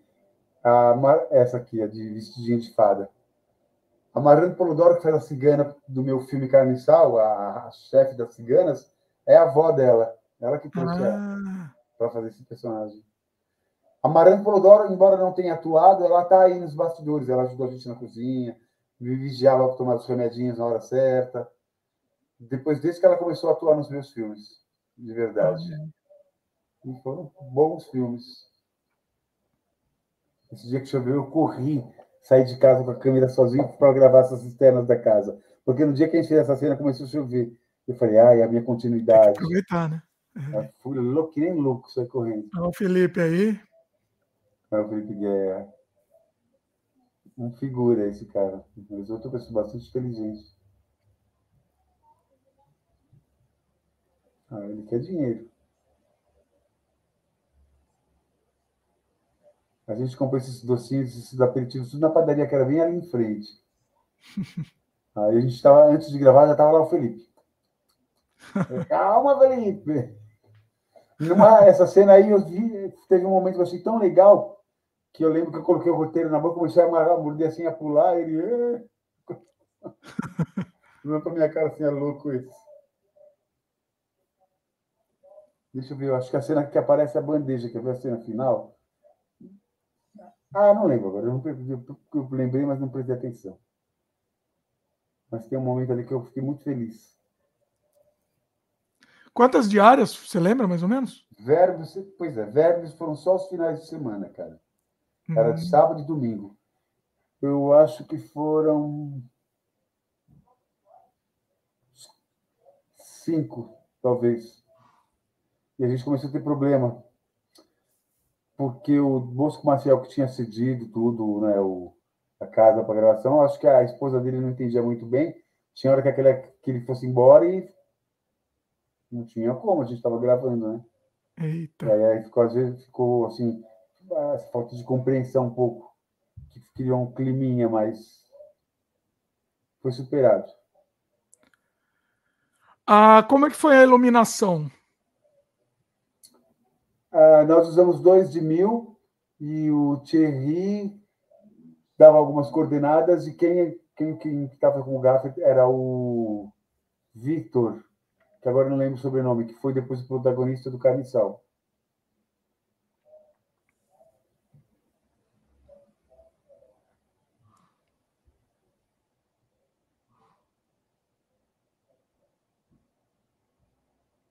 O som também é muito bom. Ai, é, é. Ah, bonita essa, essa fotografia aí. Tá? Ficou bonito. O Thierry deu uma caprichada também em efeito especial para dar mais luz. Ah.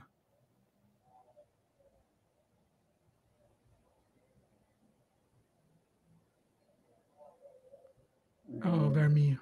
Meu verminho. É, essa cadeira é muito bonita. Agora é uma fábrica de tapete. Ah. Tapeçaria. Quer dizer, não é uma fábrica, é uma tapeçaria, né? Olha. O pessoal leva tapete para consertar.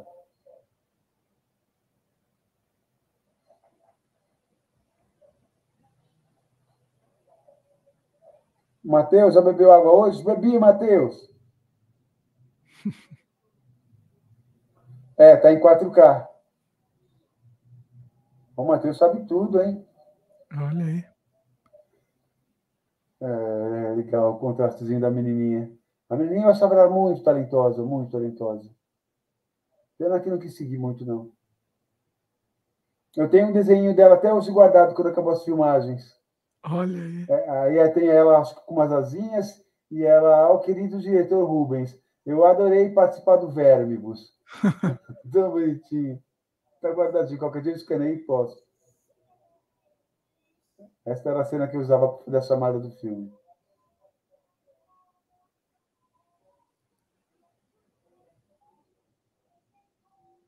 Isso ele, já- ele já fazia show com essa roupa? Como é que era? É, ele Normalmente- tinha isso guardado. Ele não fazia show, mas ele tinha, estava lá guardado. Tinha vários desses artefatos, né? Aqueles bonecos. Se tivesse algum evento, alguma coisa, tava, podia usar, mas era raro. Raro mesmo. Ele estava sempre mais com roupa normal. Ó, eu gosto desse plano aqui, ó, de cima, muito bonito esse plano. É, é. Eu adoro esses tal, esses planos superior. Aí ele teve que subir numa, numa cadeira, né? Com a câmera assim. Ah, Tem que improvisar, né? Usar criatividade. é assim que funciona. Pois é. Olha lá, ele em cima do banquinho, olha lá. E ele esticado do bração.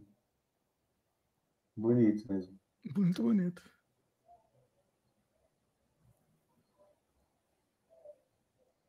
Ah, teve uma cena dessa. Que quando ela termina, o pessoal começa a bater palma. Aí eu levantava, né? Aqui, ó. Eu. Eu levantava junto, batia palma. Quando eu ia ver mais, eu falei, pô, tô eu ali, meu.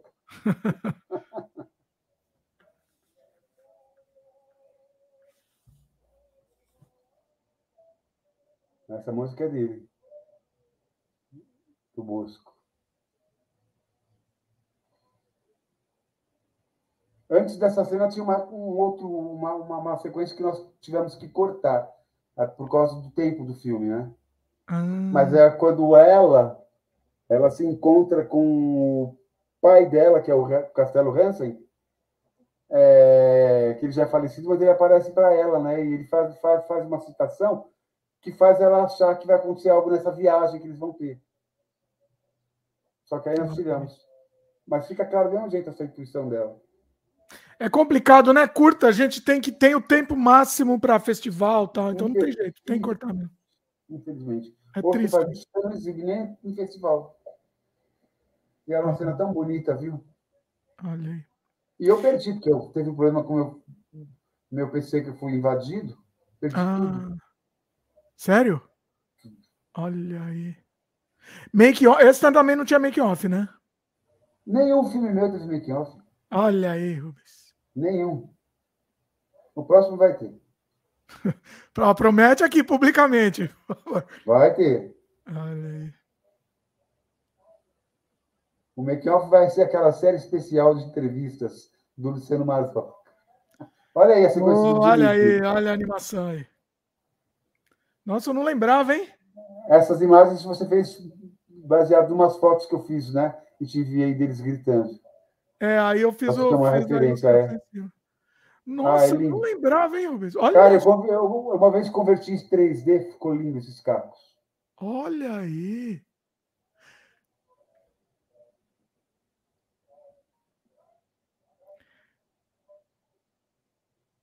É, essa cena foi legal, viu? Foi legal.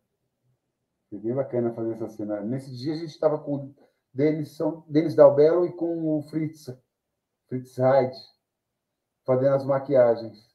Hum, Então a gente é que teve uma cena meio. Sei lá o que, que remete a essa cena. nossa, eu acho bonita essa parte. ó. É, sei lá no que, que, que mais parece, mas eu gosto desse filme com mão em cima.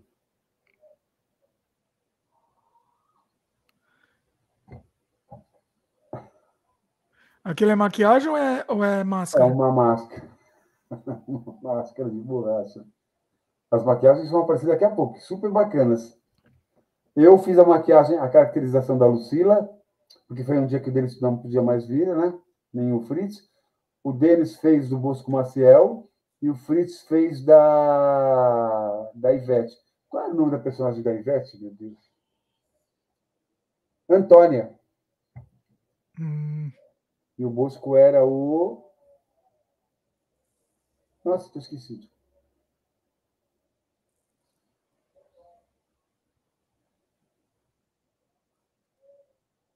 Esse olho eu acho lindo. eu gosto muito desses closes, ó, com, com desfocado, né? Só, só o, É, o interesse da cena focado.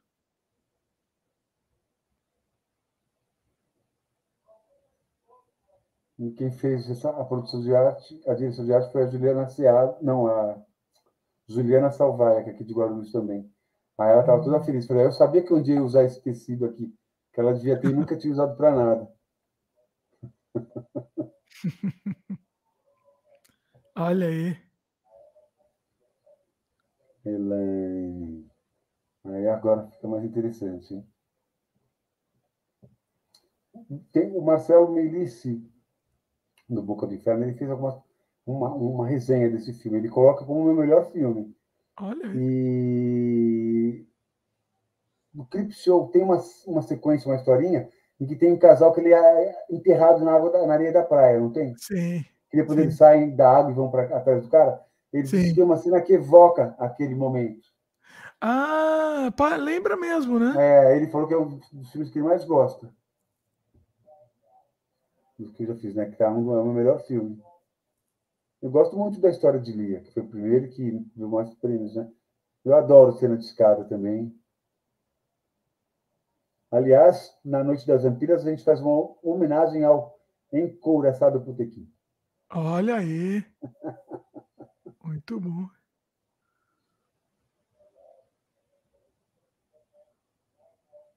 Bastante fumaça. É, tá, tá aquele, aquela coisa gótica, né? Sim.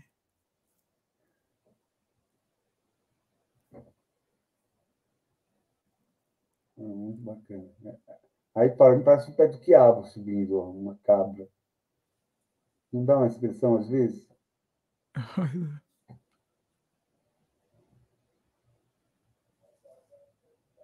Momento de tensão. Cara, eu assisti isso aqui do Cineclube lá no do Corvo de Gesso em, em aí, caramba, onde que fica? Tô tão esquecido, caramba. É São José dos, do- do- dos Campos também, mas é Jacareí. Jacareí. Tava passando esse filme. A carne ganhou vários prêmios lá. Olha aí. O pessoal Ah, é, a carne, a carne ganhou o corvo de gesso, né? Aí o pessoal se assustou, cara. Ai, como dei risada. É legal quando o jumpscare funciona, né? É. Esse olho foi uma, uma homenagem ao Mojica, Olho, né? olho de zumbi, aquele doce. Ah, é? É, homenagem ao zumbi e usamos doce ainda. Ó, Olho de zumbi. Esse tá lindo demais. Esse Tá eu lindo. fiz. Sério? Eu usei, eu usei Volvira, esse fui eu. Meu, tá, tá, tá, é assim, de uma perfeição. Eu, eu fico chocado quando eu vi essa maquiagem. Olha isso. Sim, é, Eu, é- cara, obrigado, eu fico feliz. não, é inacreditável. É inacreditável. A gente refez uma maquiagem, a refez não, nós fizemos pro Amor Eterno uma maquiagem também muito legal, cara, pro filme. Eu fiz a, a, a base e a, Juliana Seabra, que é a protagonista, ela fez a maquiagem, ela pintou. Hum, E ficou muito bom também. Que na primeira vez que nós fizemos, usamos uma máscara. Ficou horrível o resultado. Aí falou, vamos fazer a maquiagem. Eu, aí a gente fez juntos, ficou incrível, ficou tipo isso. olha aí. É uma pena que apareceu pouco, né? Só isso que é uma pena, porque é muito- ficou muito perfeito. Pois é, curta tem essas desvantagens. É. Mas também é aquela que deixa o só para o final, né? Sim. Sim, tem que ser o grande finale, né? Eu já imaginei fazer um, longa disso também, usar o mote da história assim, para ela voltar e ficar se vingando. Uma continuação ou, um remake, vamos dizer? Eu imaginei um remake mesmo. Ah, tá. Mas o que eu estou pensando, sinceramente, além de pensar numa possibilidade de um dia fazer A Noite das Vampiras 2, é fazer uma versão estendida, ou longa também, do Amor Eterno. Hum. Mas não como se fosse um remake, é, é quer dizer, um, um, uma nova história, com os mesmos elementos, mas deixar a personagem também uma serial, uma coisa que não, não vem só atrás de um determinado objeto, mas que ela tenha uma outra, uma outra posição né, que possa cometer mais, mais, mais aparições e mais maldades. Hum, mais vidas. É, interessante, é o caminho. Acho que, assim, criando um universo, aí, vamos dizer, o Rubens verso, né, você consegue. Você cria agora, você pode usar, Rubens pode usar. verso ou Melo verso? Melo verso não pode, pode melar. Verso. Pode melar, não, melar não, não pode melar, não. Mas é interessante isso, porque aí você pode voltar né, em elementos, assim, isso, isso pode funcionar bem, né? Sim, sim, sim. Olha o pós-créditos aí. Aí, ó. Tem os pós-créditos, é verdade, hein? Ó, antes da Marvel, hein? Olha aí.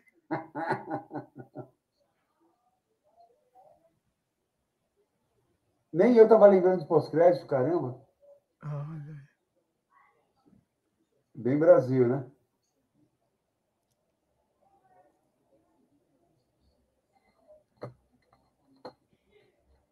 Você já filmou pensando que seria pós-créditos ou não? Não. Isso foi uma sugestão do Felipe, não tinha essa cena. Ah, de fazer eles morrendo.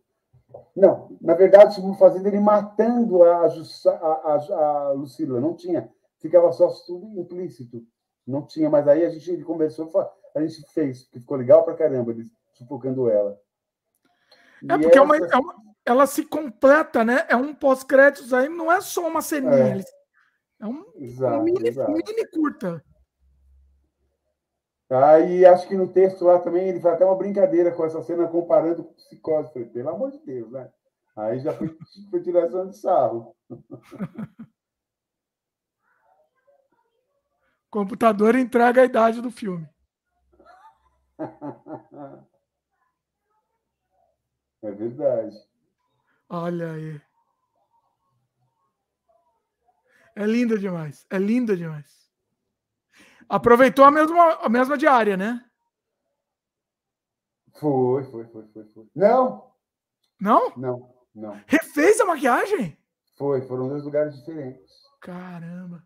Uma foi na casa da Tessália, que foi a locação da casa do, do Felipe, e a outra era lá no, na casa dos Cordéis. Foram dois dias de maquiagem. Nossa. Porque é uma maquiagem complexa. É. Era o tempo que eu fazia mais maquiagens também, eu era mais ativo. Você não, você não tá tanto focado mais em maquiagem, né? Em é, não, mas eu queria tanto fazer o curso daquele que você fez. Então, muito legal. Você né? me deu o curso, você me deu o curso, né? Te passei, exatamente, eu gravei. Você me deu ele, é, deu DVD e uma, uma apostila. Aí eu fico, eu vou é. estudar, vou estudar, vou estudar, mas nunca consigo tempo, cara. cara. Quase quando você tem bastante tempo, você não tem tempo para nada preciso aprender a me organizar melhor. Mas seria legal você criar um curso, hein? Você tem tanto, tanto conhecimento que seria interessante. Não, eu vou, eu vou estudar primeiro o seu. Vou, vou estudar primeiro o seu. O é, André aquele, aquele é convidou, o André me convidou uma vez para fazer um, um, uma oficina lá no, no SESC aqui em Guarulhos, hum. de maquiagem. Então eu fui, fiz algumas maquiagens, para fazer algumas coisas e gravou um curtinho no final. Olha aí. Muito bom, hein? Muito bom. Muito é, quem quiser assistir Vermibus, tá aqui embaixo, tá? Vou deixar aqui na descrição também. Quem quiser assistir com o som mesmo, do jeito que é feito para ser assistido. Pois é. Vale a pena. Uh, vamos lá, vamos para os comentários antes do encerramento aqui. Mande os últimos comentários aí se vocês quiserem, pessoal. Estamos finalizando. Vamos só ler os últimos comentários. Uh, o Albino perguntou aqui: vocês viram um curta que foi exibido em Curitiba chamado O Cemitério das Flores? Não eu já ouvi falar, mas eu não, não assisti. Eu ouvi falar recentemente desse filme. É, eu também não. Eu, na verdade, não ouvi, nem ouvi falar, viu? Eu ouvi, eu ouvi, eu ouvi. Estou para parar para pesquisar, para ver, e ainda não. Eu ouvi falar sim, me chegou. Eu devo ter batido o olho em alguma coisa, talvez em rede social. É, então, eu acho que foi ou no Darkflix, no blog, ou no Boca do Inferno, hum. que, eu, que eu acompanho bastante. Foi um dos dois que falou algo sobre isso. Olha aí. O Glaudston comentou do seu filme aí, ó, Rubens. Mais um filmaço que eu não conhecia. Uh, cara, obrigado, viu? Obrigadão mesmo. Matheus, você comentou lá, mas vou, vou repetir aqui. Já bebeu água hoje, Matheus? Já bebi água. O, o filme. Falando em beber água, como é que tá, Rubens? O, lance do, do transplante tá, tá legal, assim, tá sob controle? Como é que tá? Tá, tá sob, tá sob controle, Dimitri. Depois daquelas fases bem difíceis que eu passei, a gente conseguiu estabilizar.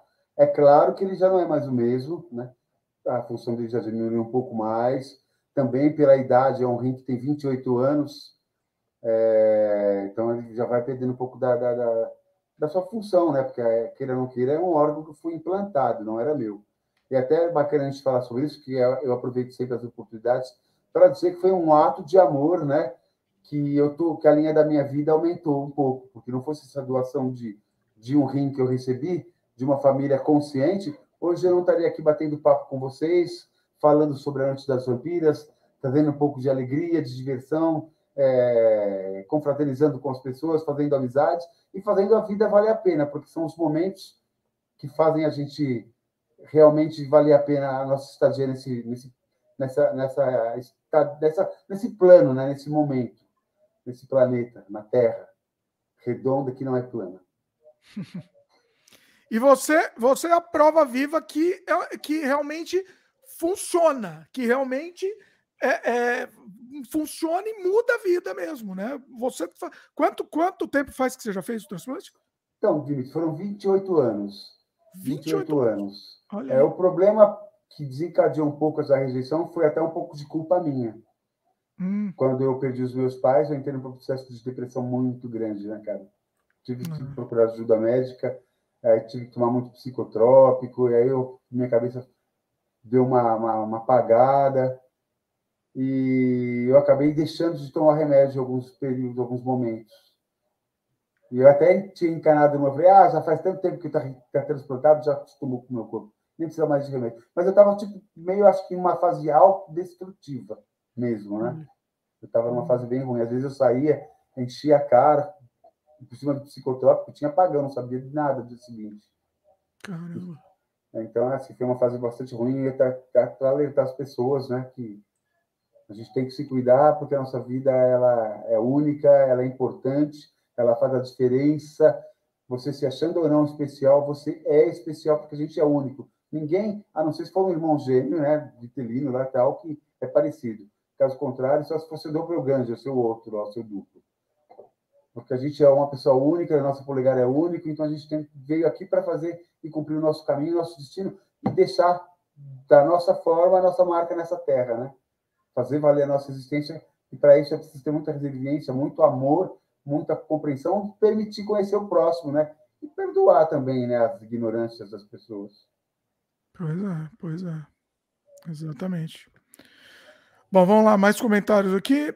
Só para encerrar, uh, Viajando com a Cintia falou que está ainda aqui. O, o professor Eduardo Ars, Ars, acho que você falou seu nome, né? Não sei se você está falando certo. Sensacional essa maquiagem. Olha aí, Legal. gostou?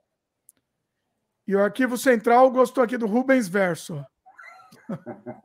Muito bom. Legal. Bom, Rubens, sensacional. Fazia tempo que a gente estava ensaiando você voltar aqui no Sem Freio. Que agora Verdade. não vai demorar tanto mais para voltar, não. Não vai mais, prometo. Falando em Rubens Verso, olha só, hein? As minhas ciganas, elas estão cruzando todos os meus filmes, hein? Começou no Carissal, depois passou pelos Cinco Cálices, faz uma pontinha, uma aparição no, no Noite das Vampiras. Vamos ver hein, onde a gente vai parar com isso. Olha aí, olha aí, olha aí. É, mas é isso, acho que é legal, né? Dar uma. Mesmo que não seja diretamente, mas ter uns, alguns personagens meio recorrentes, é interessante. Exato, acho legal. É um, é um caminho interessante. E, bom, projetos futuros. Eu sei que tem que terminar o filme, é, o foco é esse nesse momento, mas você está já pensando então, é, meu foco principal é a Noite das Vampiras.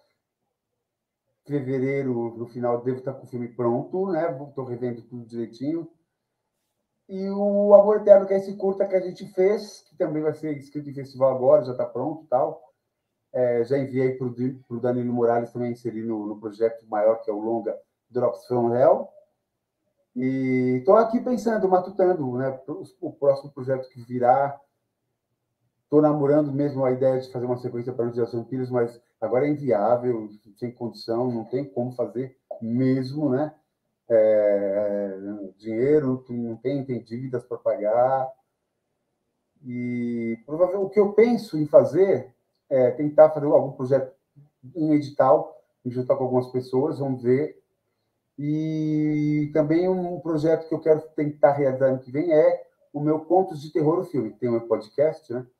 Mas a minha ideia é pegar todos os meus curtas, como se fosse uma antologia, criar um personagem central narrativo, como se fosse um Contos da Cripta, para elencar todos esses curtas. Mas como curta, visual ou só de áudio? Não, como filme. Ah, tá. Ah, entendi. Você vai pegar as histórias que você fez no podcast. Não, os meus curtas, a história de Lia, Carne Sal, Verme, Os Cinco Cálices. Pegar esses curtas que já estão prontos porque muitos deles também não tiveram muita, muita vida, porque foi justamente nessa época de que eu tive esses problemas é, emocionais, então alguns eu fiz, passou em uma mostrinha aqui ou outra lá e ficou por isso mesmo. Então, Entendi. Você é... meio que embalar os curtas no longa. É Exatamente, isso? exato, exato. Isso é legal. Já que a gente falou de fazer curtas, só que são os meus próprios curtas. Então, o que eu já até estou trabalhando nesse roteiro, que vai ser como se tivesse um mestre de cerimônia fazendo essas ligações. Mas a imagem que eu vejo, a ideia, são três formas femininas, três mulheres diferentes, que eu preciso saber quem são elas. Eu não sei quem são elas, que entidades são elas. Mas eu vejo elas aparecendo e começando a contar a história e fazendo a ligação dos filmes. Mas eu ainda tenho que entender quem são essas personagens. Ainda não descobri quem são. Mas elas me apareceram. Olha aí. Muito, muito bacana, interessante essa ideia. Outra coisa, você vai falar com você. Eu tô, eu tô pensando muito num projeto, não posso falar muito detalhes aqui, hum. eu quero te, te colocar no meio aqui como, como ator, inclusive. Tô pensando num projeto bem diferente, uma coisa que você nunca fez ainda. Vovó, posso falar? Posso falar? Não posso pode, falar? Posso pode. falar? É, é, tá relacionado a games e games com vídeo. Vídeo tá. interativo. Eu quero fazer, eu tô, eu tô, eu tô amadurecendo um projeto na cabeça ainda okay. e eu e, com vídeo interativo, é um, um, jogo só com vídeo interativo, não linear, é. e eu e eu sei como fazer para te, trazer também no projeto. Virtualmente Perfeito. a gente consegue fazer. Só me dirigir direitinho aí que eu faço.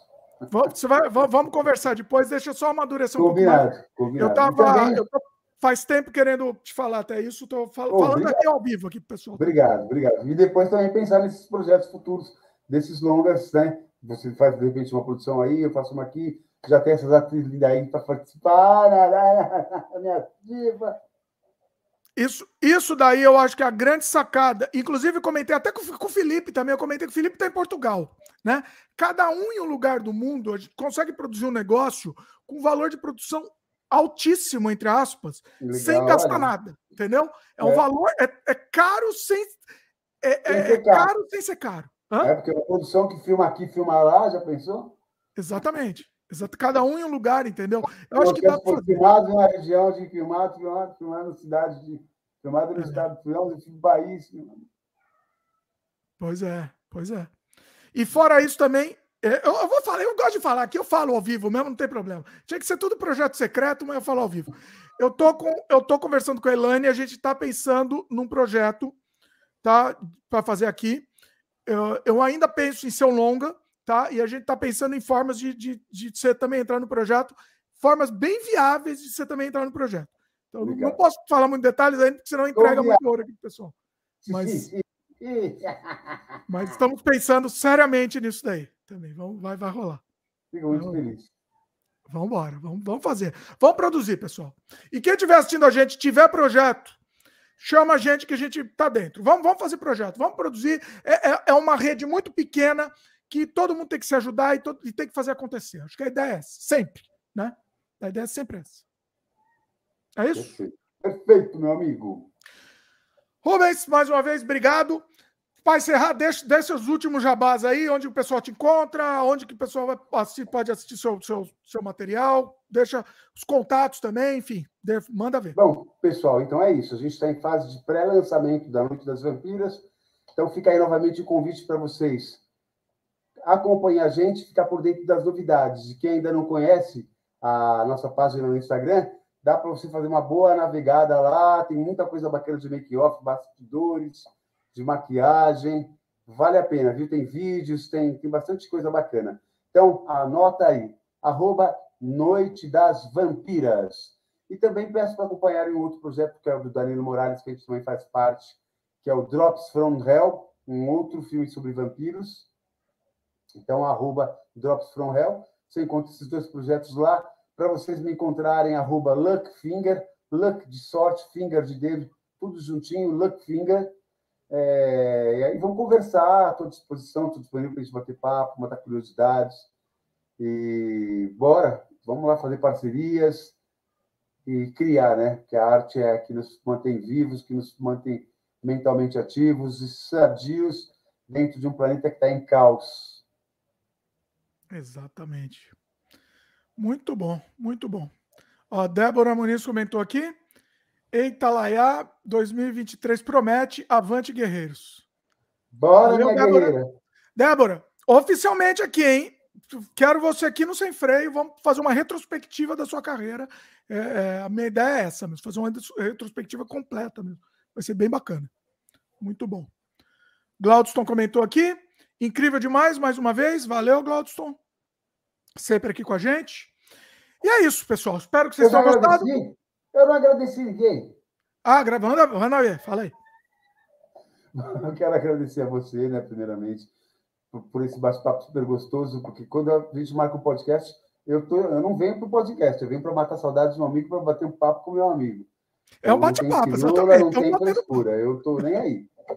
E agradecer também a Débora por ter participado, o Renato, todo mundo está aqui, o Matheus, Albino, o professor Eduardo, Glaudson, é, o Oráculo, viajando com a Cíntia, é, é que eu consigo enxergar agora no momento, mas todos vocês, o Arquivo Central também, os que estão presentes, os que virão assistir posteriormente, nosso agradecimento, se puderem compartilhar o trabalho do Dimitri, a gente agradece, porque é só assim que a gente fortalece o trabalho do parceiro, né, dando visibilidade e fazendo com que o YouTube veja que é um trabalho relevante e que consiga distribuir para outras pessoas também.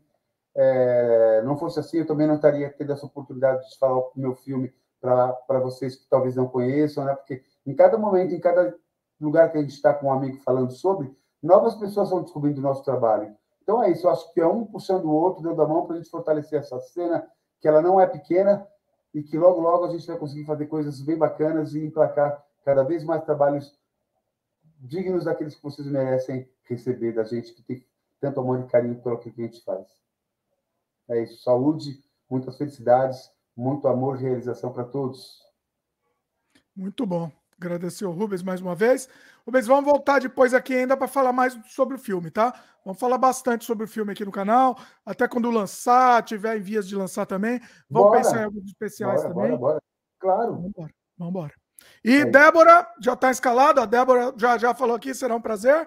Já está escalada depois em off. Vamos combinar, Débora. Vamos combinar a, a, a, nossa, a sua participação aqui. O Renato comentou aqui, foi muito bom, tantos ta, é, talentos que temos, que, rique, que, que riqueza. Muito Talento bom. esse cara aí, viu, Renato? Talento. Muito bom, Renato. Muito bom. Então é isso, pessoal. Espero que vocês tenham gostado. Adorei o programa de hoje, espetacular. Lembra do like, importantíssimo, pessoal, para o YouTube Vamos continuar lá, recomendando. Já, já dá o like. Se inscreve no canal se não é inscrito, clica no sininho. O, o, o, Rubens hoje tá. Lembrando que o Rubens hoje ele é um, uma, um holograma do Star Wars mesmo. Exatamente, ele é um holograma meio retrô, sabe?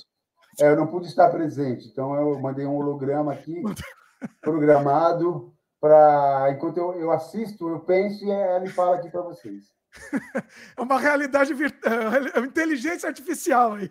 Olha, não fala, a pessoa vai achar que a gente vai dominar o mundo, cara. Isso era segredo. Olha aí, pois é. Mas assim, o, o que importa é que o, o, som ficou legal, tá? A imagem deu umas. Deu, tá meio rateada. Assim, eu prometo não... que essa foi a última vez, Dimitri, que eu faço uma participação ao vivo em qualquer um, algum podcast com essa câmera. Eu vou comprar uma outra. Vou tacar... É que eu não sei se é, eu não sei se o problema está na câmera ou na conexão, né? Mas o som, o que importa é que o som tá ótimo. O som não, é a conexão, mas a, luz também, a claridade, é muito escuro aqui. Ah, é, também. Pois é, é também. Escuro. É. Mas bacana. O que importa é que o, deu, deu um papo muito bacana, assim, foi, fluiu muito bem. É isso, pessoal. Valeu e até a semana que vem com mais um Sem Freio. Valeu, Rubão. Até a próxima. até mais um holograma de Boa sorte no filme aí. Boa, mais que boa sorte no filme, que, que também vai ter, mas boa sorte na finalização, né? Que tá, tá na reta final agora. Também. Oh yeah! Oh yeah, baby! Come on! Oh yeah! Oh yeah! Agora vai. Ou vai ou vai. Vai que vamos, vamos que vamos, vamos que vamos voar, bater as vezes morcega. É isso. Valeu, pessoal, e até a próxima. Até.